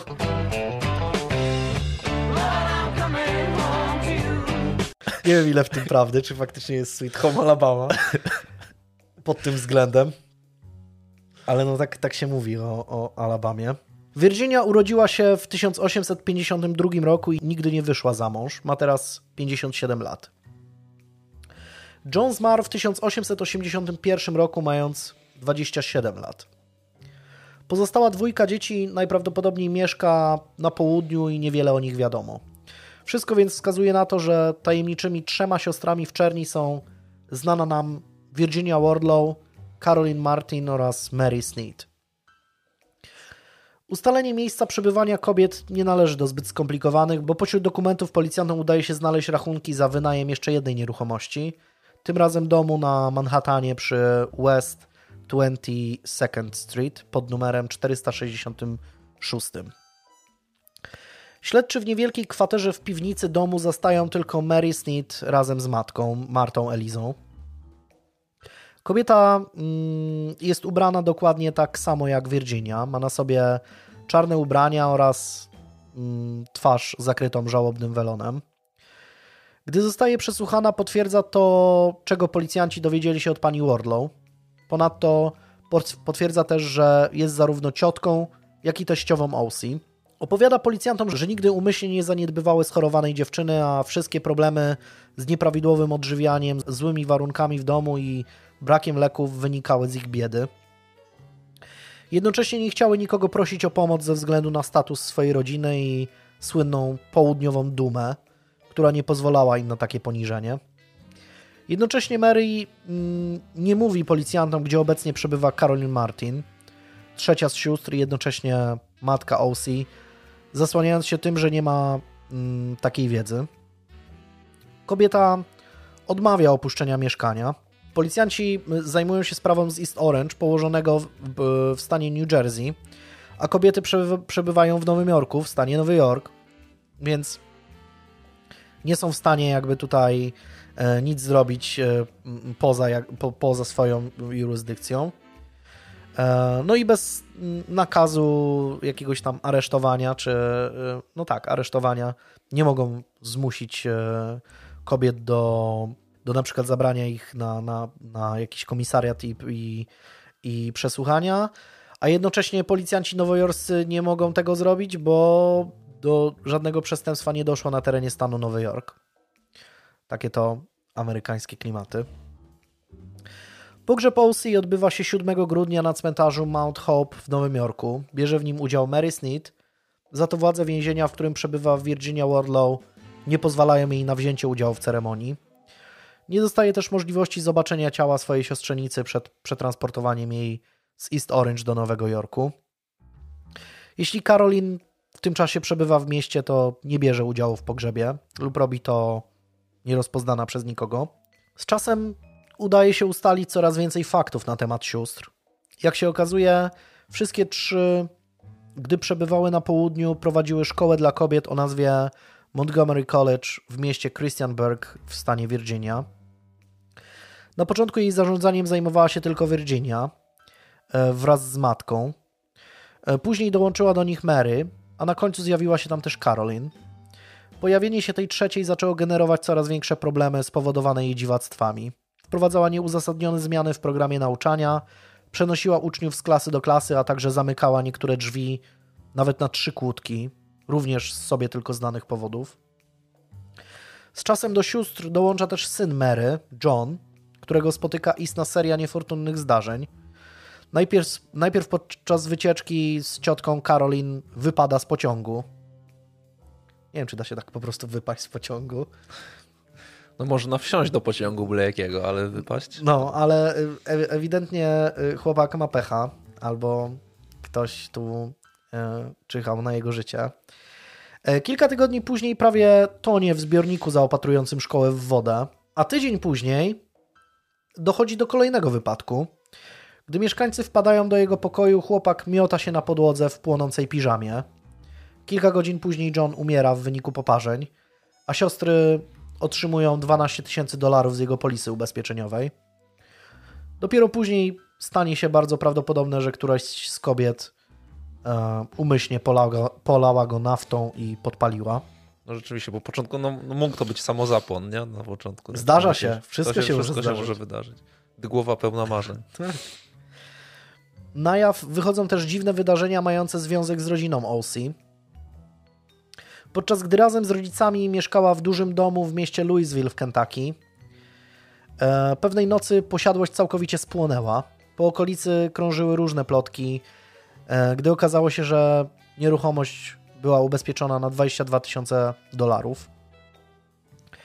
Gdy rodzina przeprowadziła się do Nowego Jorku, doszło do innych dziwnych wydarzeń. Najpierw w 1888 roku siedmioletni starszy brat Olsey spadł ze schodów i zmarł w wyniku odniesionych obrażeń. Życie chłopca było ubezpieczone na kwotę 22 tysięcy dolarów, którą wypłacono rodzicom. To jednak nie koniec. Pewnego dnia pułkownik Martin, ojciec Olsey, został znaleziony ledwo żywy we własnym domu.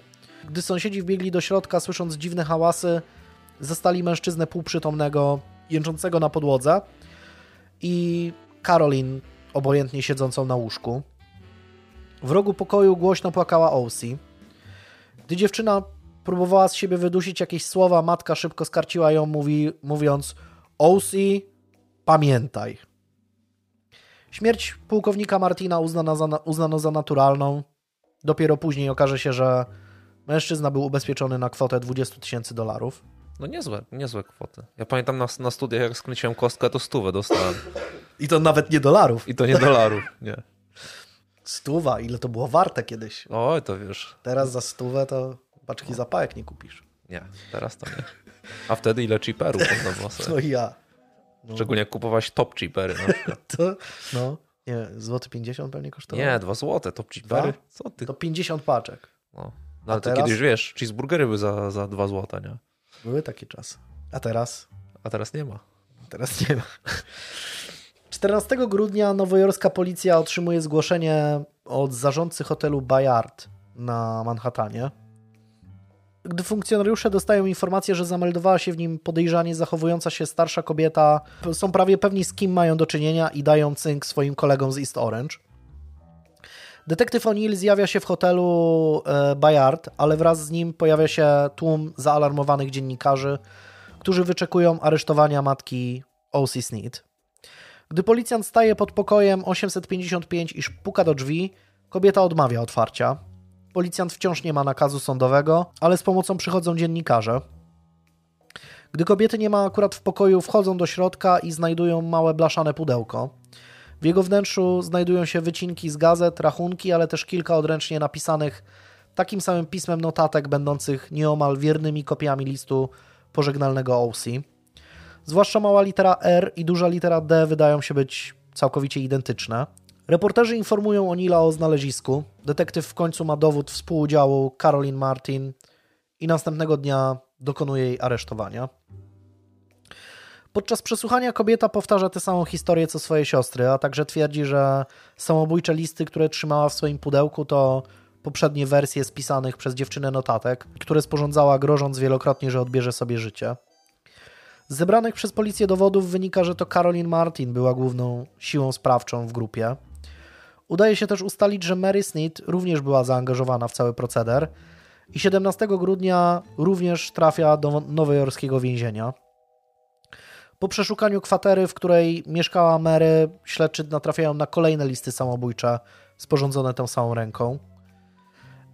Jak się okazało, zostało ich spisanych wiele wersji na różne okazje i różne epizody życia dziewczyny.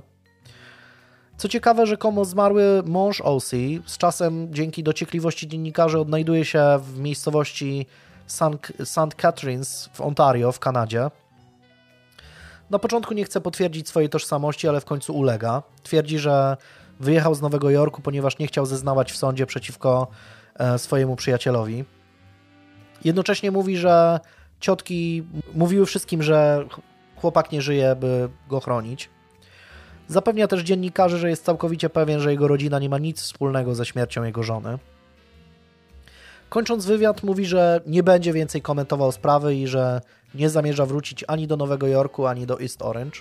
22 grudnia wszystkie trzy siostry, Virginia, Mary i Caroline, zostają oskarżone o morderstwo O.C. Sneed oraz pomoc i namawianie do samobójstwa. Przeprowadzona jeszcze przed pogrzebem OC druga autopsja tylko potwierdza podejrzenia śledczych.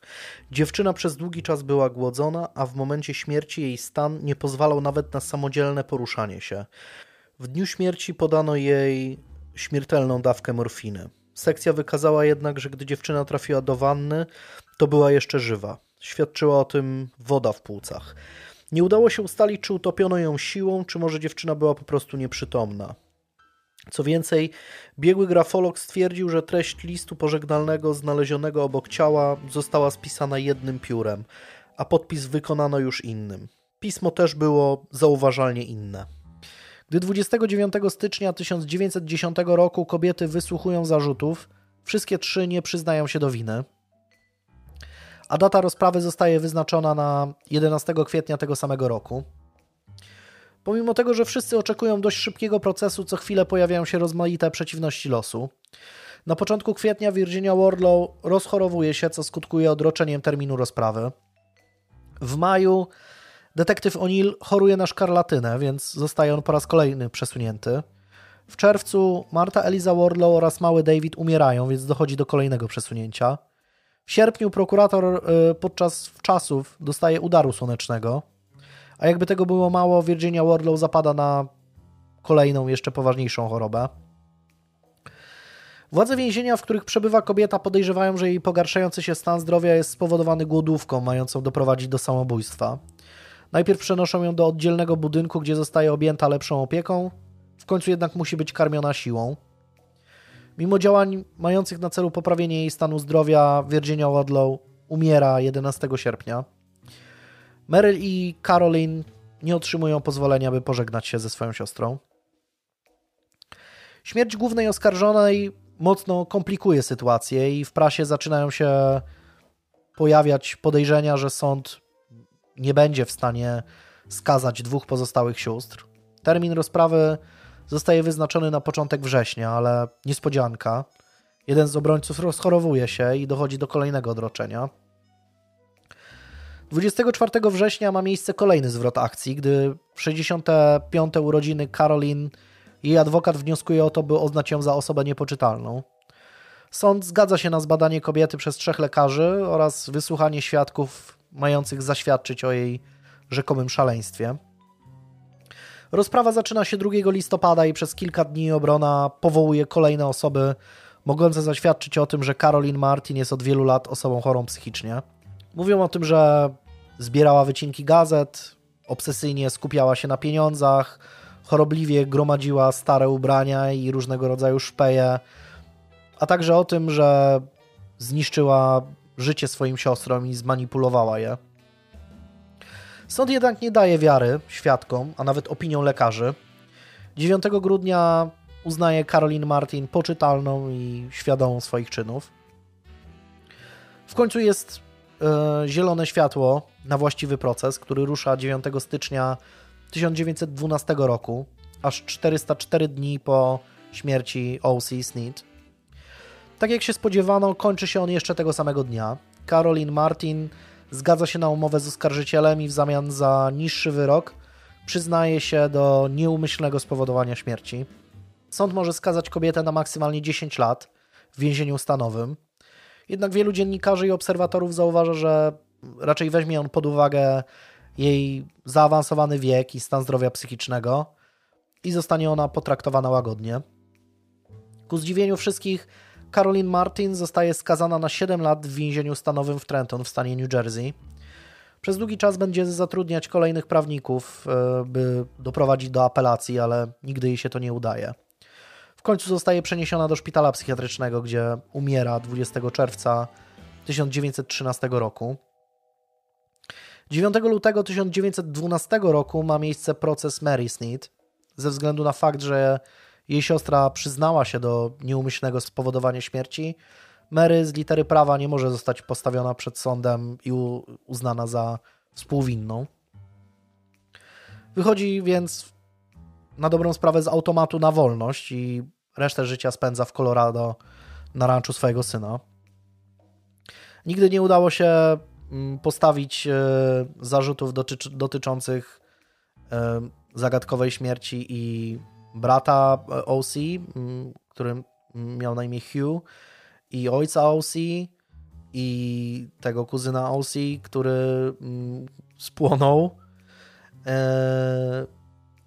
Nie wiadomo też na ile mm, aktywny w całej sprawie wyłudzenia tego ubezpieczenia był mąż OC, chociaż wiele źródeł doszukuje się tego, że to on był tym tajemniczym młodzieńcem, który się tam pojawiał co jakiś czas e, i był świadomy tego wszystkiego.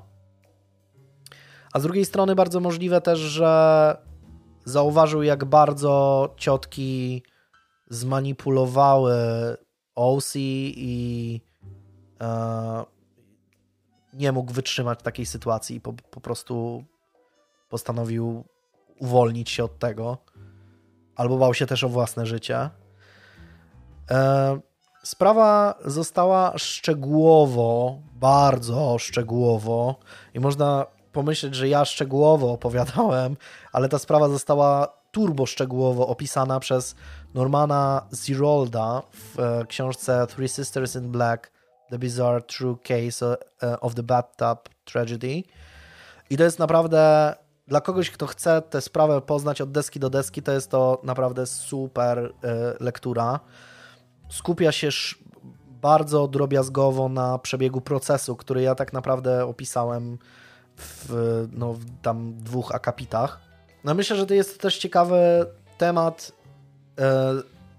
w kwestii tego, jak łatwo, że oczywiście to były zupełnie, zupełnie inne czasy, ale jak łatwo można zarobić na czyjejś śmierci i jak trudno udowodnić, że faktycznie e, miało się w tym, że, że, że, ktoś miał w tym jakiś udział swój, tak?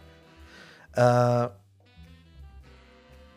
to w, jak, w jaki sposób zinterpretujecie mm, tę sprawę w, w związku z sprawą, która się toczy teraz e, i jest o niej dość głośno, a myślę, że będzie jeszcze głośniej, jak zaczną wychodzić różnego rodzaju fakty, e, to, to pozostawiam Wam, bo człowiek, który, który jest teraz w centrum uwagi, oczywiście mm, jakby ma prawo do, do e, domniemania niewinności, tak? Ale, ale no sprawa jest wyjątkowo, wyjątkowo, wyjątkowo ciekawa.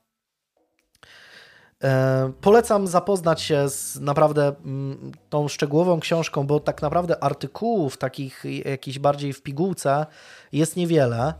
E, chyba, że wy zaczniecie szperać w gazetach, ale ta książka, o której mówię, jest naprawdę doskonała i, i, i bardzo szczegółowa. Niektórzy krytykują ją właśnie za to, że jest bardzo szczegółowa i mm, jeśli ktoś chciał tak sobie po prostu poczytać bardziej dla własnego fanu, to E, no to wtedy mm, jest w niej aż za dużo informacji dla takiej osoby, ale jeśli ktoś chce ją poznać od deski do deski, to jest to naprawdę interesująca pozycja.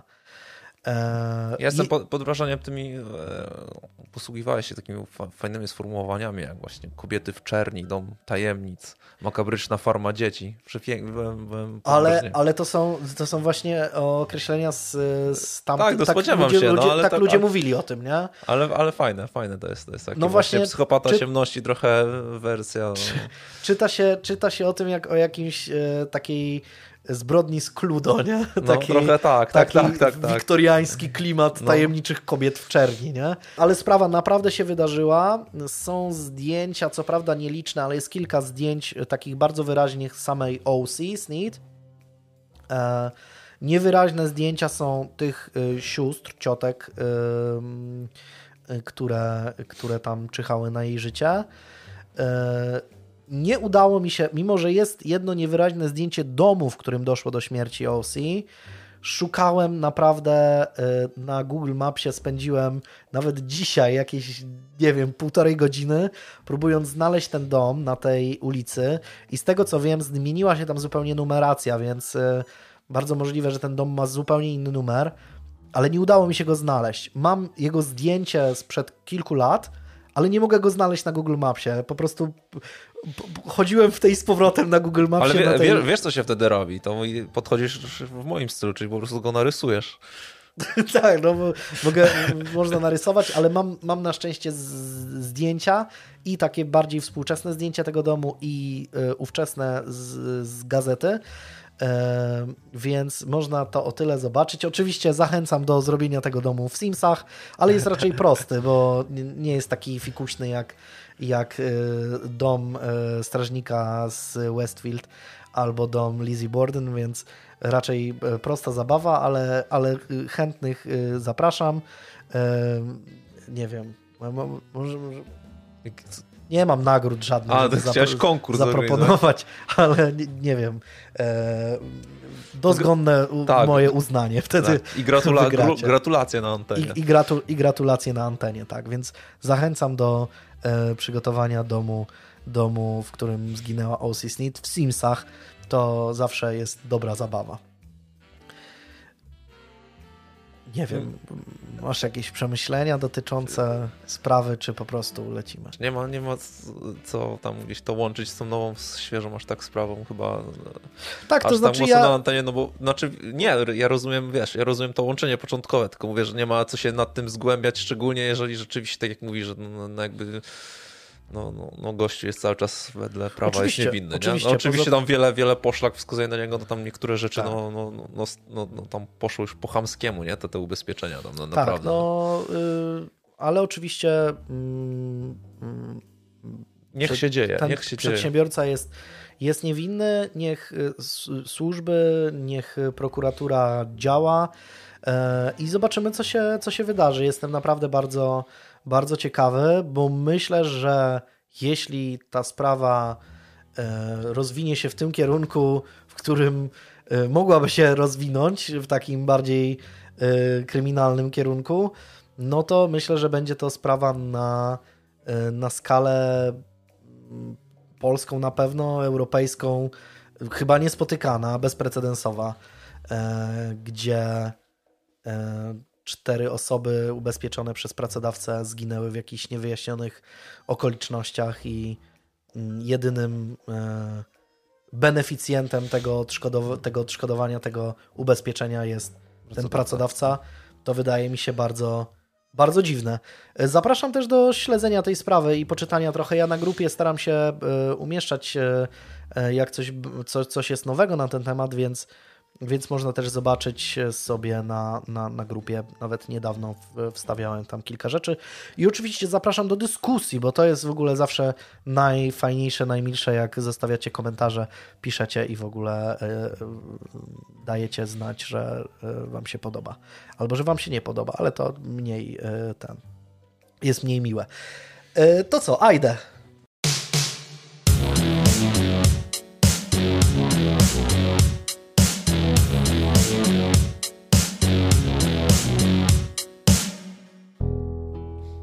Dobrze, zatem, zatem ja tradycyjnie w dniu dzisiejszym sprawa z Polski oczywiście, jak to już od dawna bywa. No i dzisiaj zaczniemy trochę inaczej, bo na początku chciałbym przedstawić charakterystykę bohaterów, którzy wystąpią tej, w tej historii. Y, zacznijmy od Jadwigi Wielgus, która była córką szewca ze Starego Miasta w Warszawie. Rodzina była niespecjalnie bogata, do jej ojca przyległa łatka pijaka, który miewał kochanki, nie za bardzo był lojalny wobec swojej, wobec swojej żony i wobec matki Jadwigi. Dziewczyna od najmłodszych lat zapowiadała się na potencjalną piękność ze swoją śliczną buzią i niezwykle zgrabną figurą. Dość wcześnie w młodym wieku trafiła do szkoły baletowej przy Stołecznym Teatrze Wielkim, gdzie okazało się, że ma spory talent w tym, co robi. Ten kierunek miał narodzić się naturalnie z uwagi właśnie na to, że miała blisko do Teatru Wielkiego od swojego miejsca zamieszkania oraz oczywiście naturalnie pociągał ją taniec.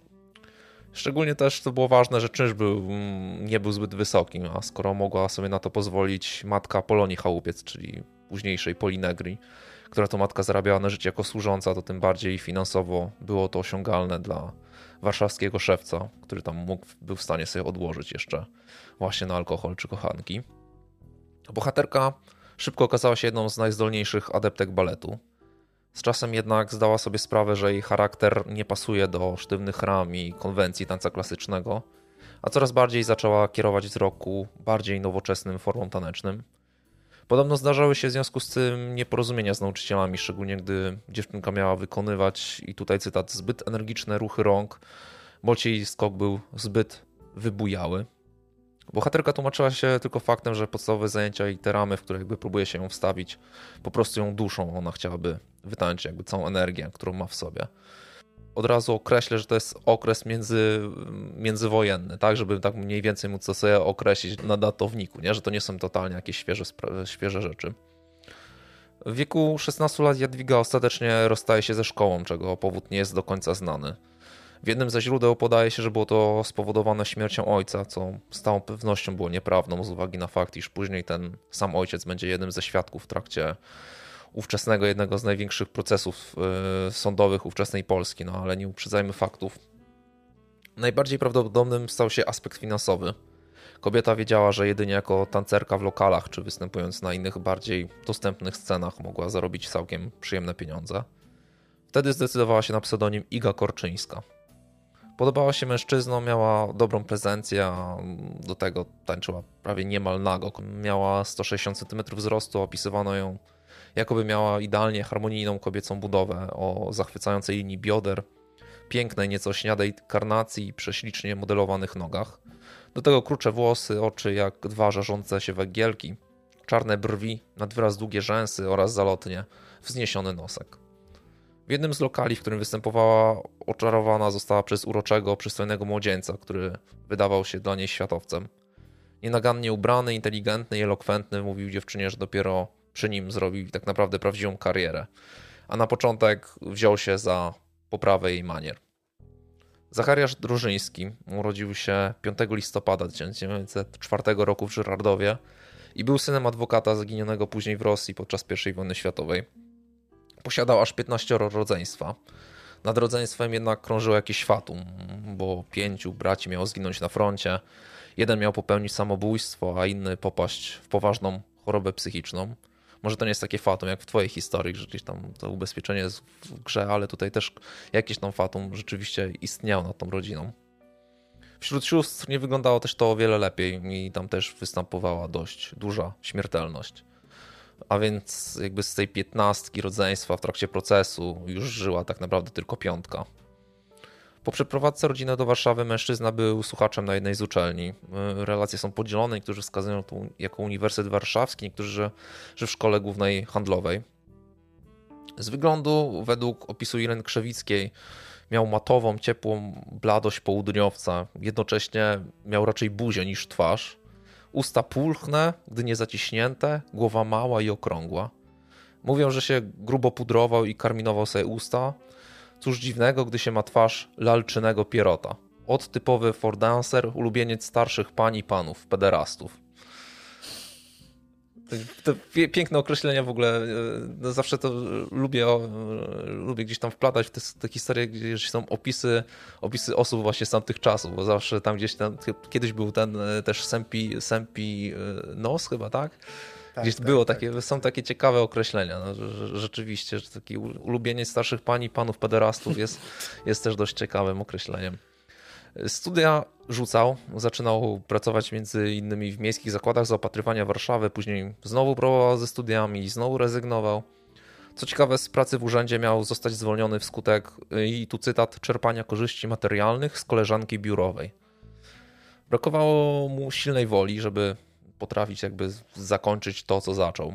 Do pewnego czasu był jednak normalnym, pełnym radości życia młodym człowiekiem.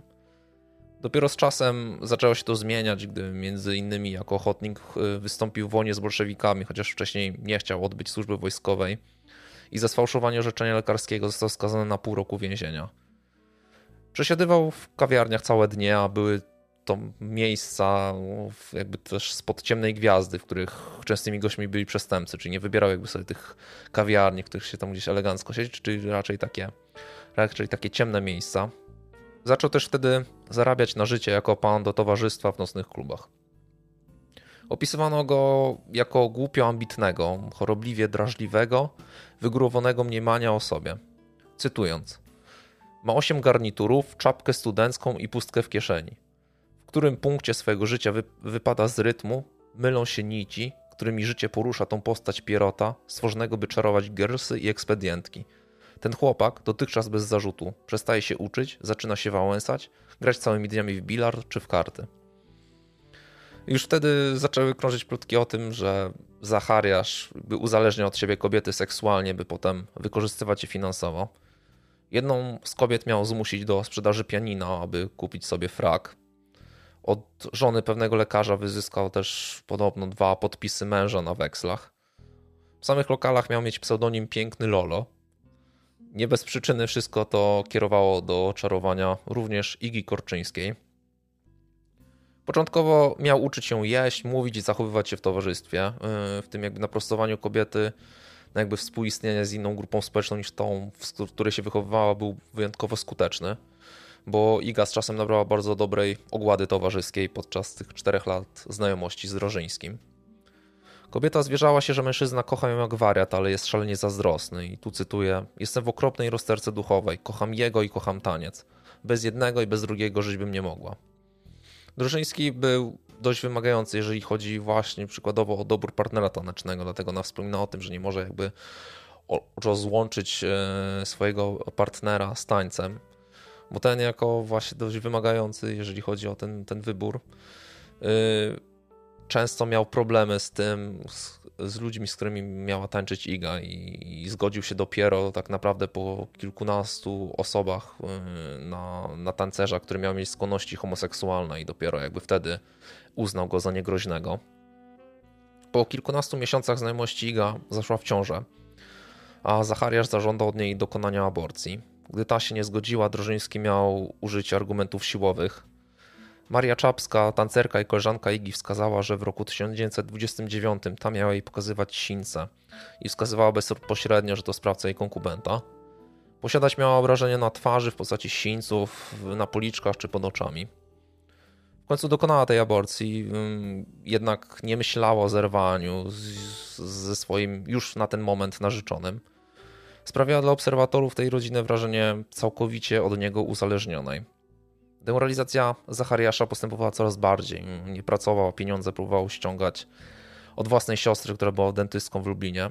Podobno planował poślubienie Korczyńskiej, opowiadał o swojej wielkiej miłości do niej, jednak nie miał pieniędzy na założenie rodziny. Powoli zaczął nawet jej grozić, że, że jeżeli go opuści, to, to, to, to on ją zabije. Sam pomysł zaślubin nie wyglądał najlepiej e, w oczach rodziców, szczególnie, szczególnie jego, z uwagi na fakt, że miałby poślubić córkę szewca, co, co traktowano jako mezalians.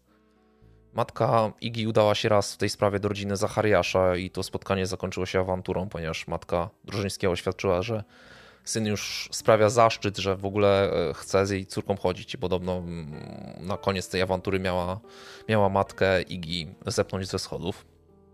O faktach gruźb wiedziała oczywiście matka dziewczyny. Początkowo nie zwracała uwagi na, na złe traktowanie i przemoc fizyczną, która, umówmy się, nie była jakby dla niej niczym zaskakującym po wielu latach życia z mężem alkoholikiem. No, nie miała jakby wygórowanych oczekiwań w stosunku do mężczyzn nie uważała, by córka miała postępować inaczej, chociaż jak mówię, groźby już zapaliły powoli w niej lampkę, że może to, co się dzieje, wygląda nawet gorzej niż, niż w jej małżeństwie z szewcem a mężczyzna stawał się coraz bardziej pewny siebie, rozpychając się w tym związku całymi ramionami. Z czasem pomoc finansowa rodziny mu nie wystarczała, więc nakazał i, i partycypować jakby w kosztach jego utrzymania. Początkowo wyłudzane były małe sumy, jednak z czasem przeszedł do bezwzględnego wyzysku finansowego. Czyli tak naprawdę dokonywał już tu i wobec niej i przemocy i finansowej, i seksualnej, i, i psychicznej, i fizycznej. Wykorzystując ślepe uczucie dziewczyny nie cofał się przed szantażem czy groźbami. Przykładowo zabrał jej któregoś razu pierścionek i bransoletę, którą dostała od wielbicieli, twierdząc, że męski honor nie pozwala tolerować noszenia przez nią biżuterii otrzymanej od innych mężczyzn. No i na to niezwłocznie zastawił oba przedmioty w Lombardzie. Kobieta wtedy już zaczęła pracować w Ananasie, e, w miejscu teatrze, a tam po jakimś czasie zjawił się też Zachariasz, który zgłosił się do redaktora z żądaniem, aby pensja dziewczyny nie była wypłacana do niej, tylko bezpośrednio na jego ręce. E, smutne staje się to, jak bardzo też kobieta jest samotna, zaszczuta przez własnego faceta, nie miała jakby w nikim wsparcia i oparcia. W pracy interesowała się tylko tym, czy, czy sinaki na jej twarzy będą widoczne na scenie. Któregoś razu narzeczonemu nie spodobał się pewien układ taneczny i nakazał, by partnerka z niego zrezygnowała, bo inaczej zastrzeli ją na scenie. Dokładnie w takich e, słowach przedstawił to temu dyrektorowi. Ten jednak nie zrobił nic. E, tak samo nic nie robił koleżanki z pracy, z którym się zwierzała, że tak boi się mężczyzny, mężczyzny że nie sypia po nocach, bo nawiedzają jakieś zjawy. Jej ojciec sam zeznał, że początkowo nie chciał wtrącać się w jej stosunki, bo wystarczało mu to, że córka wysłała mu 5 złotych na życie. Chociaż przyznał, że widywał na twarzy córki ślady pobicia, to dopóki Iga przynosiła do domu pieniądze, nic więcej go jakby nie interere. Jakby rączki umywał. Ważne, że dostało pieniążki. W końcu jednak po, po długich cierpieniach cierpliwość Igi się skończyła i, i trafiła na swoją granicę. Latem 1931 roku dziewczyna zdobyła się na odwagę i porzuciła narzeczonego. Ten nie był w stanie odpuścić, nie zaprzestając skierowania pogróżek w jej stronę oraz jej rodziny. Odwagi dodać miał jej adorator, który pracował jako wysoki urzędnik PKO, który często jakby zjawiał się w Ananasie, czy jakby miejscu, w którym wcześniej pracowała. Oczywiście nie przeszło to uwadze Zachariasza, który śledził dziewczynę i groził jej śmiercią, żądając, by natychmiast przestała się z nim spotykać i, i powróciła do niego. Yy, pewnego razu przyjęła też oświadczyny Konrada Ostrowskiego, na co, na co ten były partner brutalnie ściągnął z jej palca pierścionek wraz z naskórkiem. Czyli to pokazuje, jak bardzo jakby brutalnie to zostało ściągnięte. 6 sierpnia Korczyńska po raz pierwszy spóźniła się do teatru, gdzie dotychczas przychodziła zawsze grubo przed czasem. Oczekujący tam na nią Drożyński uznał, że to dowód y, na romans, y, co jakby dodatkowo miało, miała potwierdzać rozwikszona fryzura oraz y, makijaż. Z wiadomych względów kobieta jednak nie miała zamiaru się, się tłumaczyć przed zazdrosnym Drożyńskim po tym, jak on zaraz zerwał się z nadgazety, gdy ta, te, gdy ta weszła do budynku.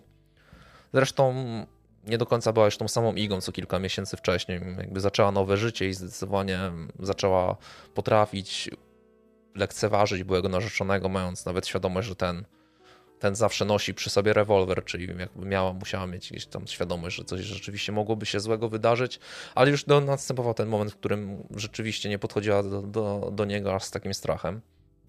Rozmowa trwała zaledwie minutę a sam Zachariasz nalegał tylko na kolejne trzy minuty rozmowy, na co Iga rzuciła tylko krótkie nie mam czasu, czyniąc w stronę biletera gest, ażeby nie wpuszczać jej ex na widownię. Ten jednak nie odpuścił, weszli na korytarz, tam doszło do krótkiej i fatalnej w skutkach wymiany zdań. Drożniewski cały był w swojej złości skoncentrował na jednym pytaniu, brzmiało gdzie poznałaś tego jego mościa? Na co otrzymał tylko szyderczy uśmiech z odpowiedzią, że, że nie chce się byle komu tłumaczyć. Zostało to przez mężczyznę uznane za zniewagę. Natychmiast wyjął rewolwer i po chwili rozległy się strzały, a śmiertelnie ranna Iga osunęła się na podłogę. Sprawca trafił ją dwukrotnie w klatkę piersiową. Następnie skierował lufę w swoją stronę i nacisnął spust po raz kolejny. Jedna, jedna, jeden nabój jakby przyleciał na wylot, a drugi gdzieś tam znalazł się w okolicach łopatki. A jeżeli chodzi o niego, to ewidentnie była to trochę próba symulki mm, samobójczej, ponieważ postrzelił się tylko w ramię, tak naprawdę w okolicy obojczyka. A czwarty strzał padł e, w sufit, gdy, gdy upadał na ziemię. Korczyńska była przytomna, gdy ją opatrywano. Poprosiła szeptem, by zawiadomić matkę, aż zaczęła rozpaczliwie krzyczeć, że się dusi. Przewieziona do szpitala, zmarła przed północą w wieku zaledwie 21 lat. Co ciekawe i trochę śmieszne, początkowo za zmarłego uznano też napastnika. Ten zaraz po oddaniu strzału jakby zerwał ubranie i wyeksponował tą ranę, udając nieprzytomnego. Gdy usłyszał jednak od policjantów, że ma zostać zabrany na sekcję zwłok, nagle zaczął dawać oznaki życia. No, chyba od razu się przedstawił, no jednak pomyślał sobie, że to nie jest dobry pomysł, żeby udawać nieżywego, to wiesz, to nie jest kwestia tego, że przychodzi koło ciebie niedźwiedź na przykład i wiesz, przejdzie sobie bokiem. No bo tu, jeżeli jak oni już tam coś wspomnieli tej sekcji zwłok, no to on powiedział, nie no dobra chłopaki, to jednak, jednak wszystko u mnie okej. Okay. Rano, a zresztą też nie była jakoś mega poważna, więc już kilka dni później gościu ze szpitala przeskoczył szybko do aresztu. Także sprawa z punktu widzenia kryminologicznego prosta, jakby mało skomplikowana. Takie zabójstwo z premedytacją i schwytanie przestępcy od razu na miejscu. Od takie chłop chłopa.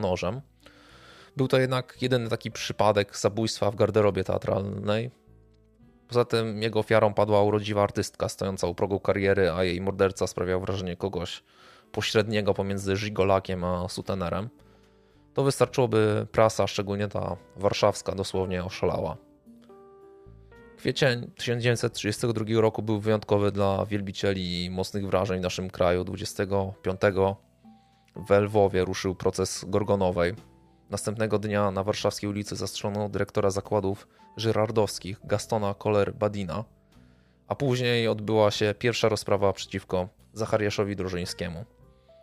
Chociaż wiadomo, że większość oczu skierowanych była jakby w kierunku Lwowa, no, to i jakby w tej sprawie działy się dantejskie sceny i służby porządkowe nie mogły sobie do końca poradzić z liczbą chętnych do obserwowania procesu. Pierwszego dnia od razu z grubej rury, bo, bo, od razu został wezwany na zeznania podejrzany, czyli na wyjaśnienia, które... I on w trakcie tych wyjaśnień zaprzeczał, że dokonał morderstwa z premedytacją. Mówił, że nie zabija się tych, których się kocha. Twierdził, że na ten wieczór był umówiony, co jakby miało wykluczać, że przyszedł do teatru w jednym celu. Tłumaczył, że wydarzenia wymknęły się spod kontroli i gdy zrozumiał, co zrobił, chciał natychmiast popełnić samobójstwo.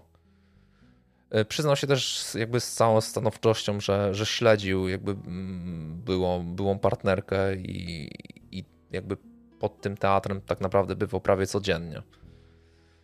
Później zaczęły się zeznania świadków, e, było ich ponad 20, z których tak naprawdę pozytywnie o Zachariaszu wypowiadali się wyłącznie jego matka i siostra. Reszta raczej potwierdziła fakt maltretowania narzeczonej. Chociaż zdarzało się, że, że świadek prokuratury zeznawał bardziej jakby w kierunku linii obrony, yy, którzy chcieli jakby zakwalifikowania czynu jako morderstwa w afekcie. Działo się mm, tak też jakby w drugą stronę, gdy, gdy świadkowie obrony zeznawali bardziej pod tezy prokuratora. Zdarzył się też jeden dość komiczny przypadek, gdy jeden ze świadków w trakcie zaprzysiężenia przyznał się, że był karany w tej sytuacji ani prokurator, ani obrońca nie chcieli się do niego przyznać i gościu po prostu wyszedł z sali bez składania zeznań. Czyli taki, no uznano, że to jest jakiś taki random, po prostu no, nikt się nie przyznał, że to jest jego świadek. No ale jak mówię, większość świadków y, pogrążyła Drożyńskiego mm, na podstawie zeznań byłych pracodawców, tak by wspólnych znajomych, artystów z miejsc pracy IGI. Powstał obraz Zachariasza jako lenia i oszusta, który był szantażystą i lubił maltretować kobiety, w tym jakby szczególnie swoją byłą narzeczoną. Opisano najróżniejsze akty i przypadki przemocy fizycznej i psychicznej wobec kobiety. Sam proces trwał 4 dni. Prokuratura walczyła o uznanie czynu za morderstwo z premedytacją, natomiast obrona wskazywała dokonanie czynu w stanie silnego wzburzenia. Choć wydawało się, że wszystko jakby wskazuje na tą pierwszą opcję, to wyrok zaskoczył wszystkich, bo Drożyńskiego uznano za winnego dokonania przestępstwa pod wpływem silnego wzruszenia duchowego, i skazano na najwyższy wymiar kary przewidziany przez ówczesny kodeks karny za to przestępstwo, czyli 8 lat ciężkiego więzienia. Wzniesiono podwójną apelację. Obrona walczyła o niższy wyrok, natomiast prokuratura o inną kwalifikację. Prokuratura nawet powołała biegłą choreograf, aby udowodnić, jaką wspaniałą tancerką była Iga, co miało jakby skutkować wskazaniem, że, że człowiek bezwartościowy zabił człowieka wartościowego. Y, między innymi z ciekawych rzeczy jakby związanych z tymi zeznaniami y, jest też odpowiedź na pytanie o moralność tancerki. Mm, tak wskazała biegła choreograf. Mam wrażenie, że pozory często mylą. Jeśli dziewczyna tańczy prawie nago, to się zaraz o niej myśli, Bóg wie co. Tymczasem ja znam wiele tancerek bardzo skromnych i uczciwych dziewczyn. Obrońca w, w trakcie procesu też rzucał dość jakby kontrowersyjne zdanie, że jak długo będzie istnieć ludzkość, tak długo niewinne Desdemony będą zabijane przez zazdrosnych hotelów. Y, sąd też skazał też dość kontrowersyjne zdanie, jeżeli spojrzymy na to z aktualnej perspektywy, bo mm, wskazał jakby teatr jako siedlisko rozpusty, jako główny powód y, zdarzenia wskazał wystawianie ciał niewieścich prawie nago, co u męskiej publiczności wywołuje jakieś najsprośniejsze popędy. Jezu, to jest najgorsze. No, no właśnie, to, dlatego, dlatego też chciałem o tym wspomnieć, że rzeczywiście, że, że e, ta pani biegła, choreograf w tamtych czasach no, wskazała takie no, już współczesne powiedzmy myślenie, tak. nie? A sąd wskazał takie totalnie zaściankowe, stare jakieś tam przemyślenia, no, jak, jak ludzie do tego podchodzili. No i w związku z tym, że jakby no, no sąd był najważniejszy i, i sąd decydował o wszystkim, to on uznał, że rzeczywiście jednak obrona ma rację i jeszcze obniżył tą karę do, do lat 6, e, czyli do 6 lat e, pozbawienia wolności. Po wyjściu e, i tym okresie jakby wojennym, no bo to było tam 32, no te 6 lat, no to zaczęła się nagle wojna. Po wojnie wstąpił do PZPR, zmienił imię na Zygmunt y, i został nawet czasem dyrektorem finansowego, dyrektorem jakimś takim finansowo-administracyjnym, to się jakoś tak nazywało, popularnego teatru Syrena. Zmarł w 1956 roku w Warszawie w wieku 52 lat. Na tym się zakończyła cała historia. Dobrze, że mimo wszystko ten, to postrzeganie tego typu, tego typu spraw e, się zmieniło. I mimo, że wciąż mam, ja na przykład uważam, że, e, że wielu Polaków wciąż ma takie zaściankowe gdzieś tam e, poglądy na tego typu tematy, to, to no to mimo wszystko z wiesz, ale to jest, wiesz, to jest kwestia się... też instytucjon takiego instytucjonalnego podejścia, no, że jednak no już tak, się tak nie tak, podchodzi tak. Nie? Do, do kwestii. No, No. To, jest, to jest problem taki, że to, ta, to zaściankowe myślenie też było związane jakby no, z urzędem samym, nie? Z, Mhm. jakby z, z wymiarem, wymiarem kary tak naprawdę, no, że jeżeli sąd jakby jednoznacznie określa, że jakby obniża karę z uwagi na to, że ona była tancerką i jakby mm, prezentowała swoje ciało, to to mogło jakby wodzić na pokuszenie Mhm. y, innych panów i jakby to jest jakby mm, wytłumaczenie, dlaczego on był, ten gościu był zazdrosny itp. Y, Nie wspomniałem też o tym, że y, też patrzono na to pod kątem mm, psychiatrycznym jego jako jego rodziny. Wspominałem o tym, że, że wielu, wielu jego braci i sióstr gdzieś tam zmarło i było, było spo- sporo fatum. Tam chyba była ta też kwestia tego typu, że chyba dwóch dwóch jego braci gdzieś popełniło samobójstwo w związku z jakby zawodami miłosnymi, że jakby oni to jakby też łączyli, że, że może on rzeczywiście miał też jakieś tam problemy natury psychiatrycznej w związku z tym, że jakby jego rodzina miała takie skłonności jakby, nie? Że to też jakby było, też miało wpływ na to. No ale, ale samo takie określenie gdzieś tam już w trakcie określenia wyroku, co, co, co no to, no to rzeczywiście no, no, no dzisiaj to by, by wzburzyło Ale nie wiem, czy Złożło też mocno, nie? instytucjonalnie tak zupełnie się tego pozbyliśmy, nie? Takiego myślenia, że w wypadku gwałtu, w wypadku molestowania seksualnego w, w, w miejscu pracy, czy nie w miejscu pracy, e, to, to, to myślę, że wciąż się tego nie, nie pozbyliśmy tak w zupełności, nawet na takim poziomie Nie, no mi się wydaje, no, no, no, no kwestia wyplenienia tego w 100%, no to jest. No. No to Ale- zawsze będzie problem, no bo zawsze jednak to jest decyzja, decyzja człowieka i też Tak, zawsze, tak, zawsze tak, gdzieś no. tam z tyłu jest ta podświadomość, jakie ktoś ma tam poglądy, a niestety jeszcze te nawet też- poglądy są czasami no, nie do końca. Nawet przy takich, wiesz, przy takich rzeczach, że nie wiem, przy, przy składaniu jakichś tam zawiadomienia na przykład o możliwości popełnienia takiego przestępstwa gdzieś tam, czy, czy na policji, czy, czy, czy, czy gdziekolwiek może się też znaleźć osoba, która po prostu będzie to bagatelizowała w jakiś sposób, nie? No to, ale- to wszędzie, w każdej sytuacji może się znaleźć osoba. No, no, ale oczy- to, jest, to jest oczywiście, kwestia, wiesz, oczywiście. to nie jest kwestia podejścia jako całej instytucji, tylko podejścia człowieka. No, Oczywiście, wracamy do podejścia no. człowieka i no, No, no, no, wiesz, no. instytucjonalnie to się zmieniło moim zdaniem.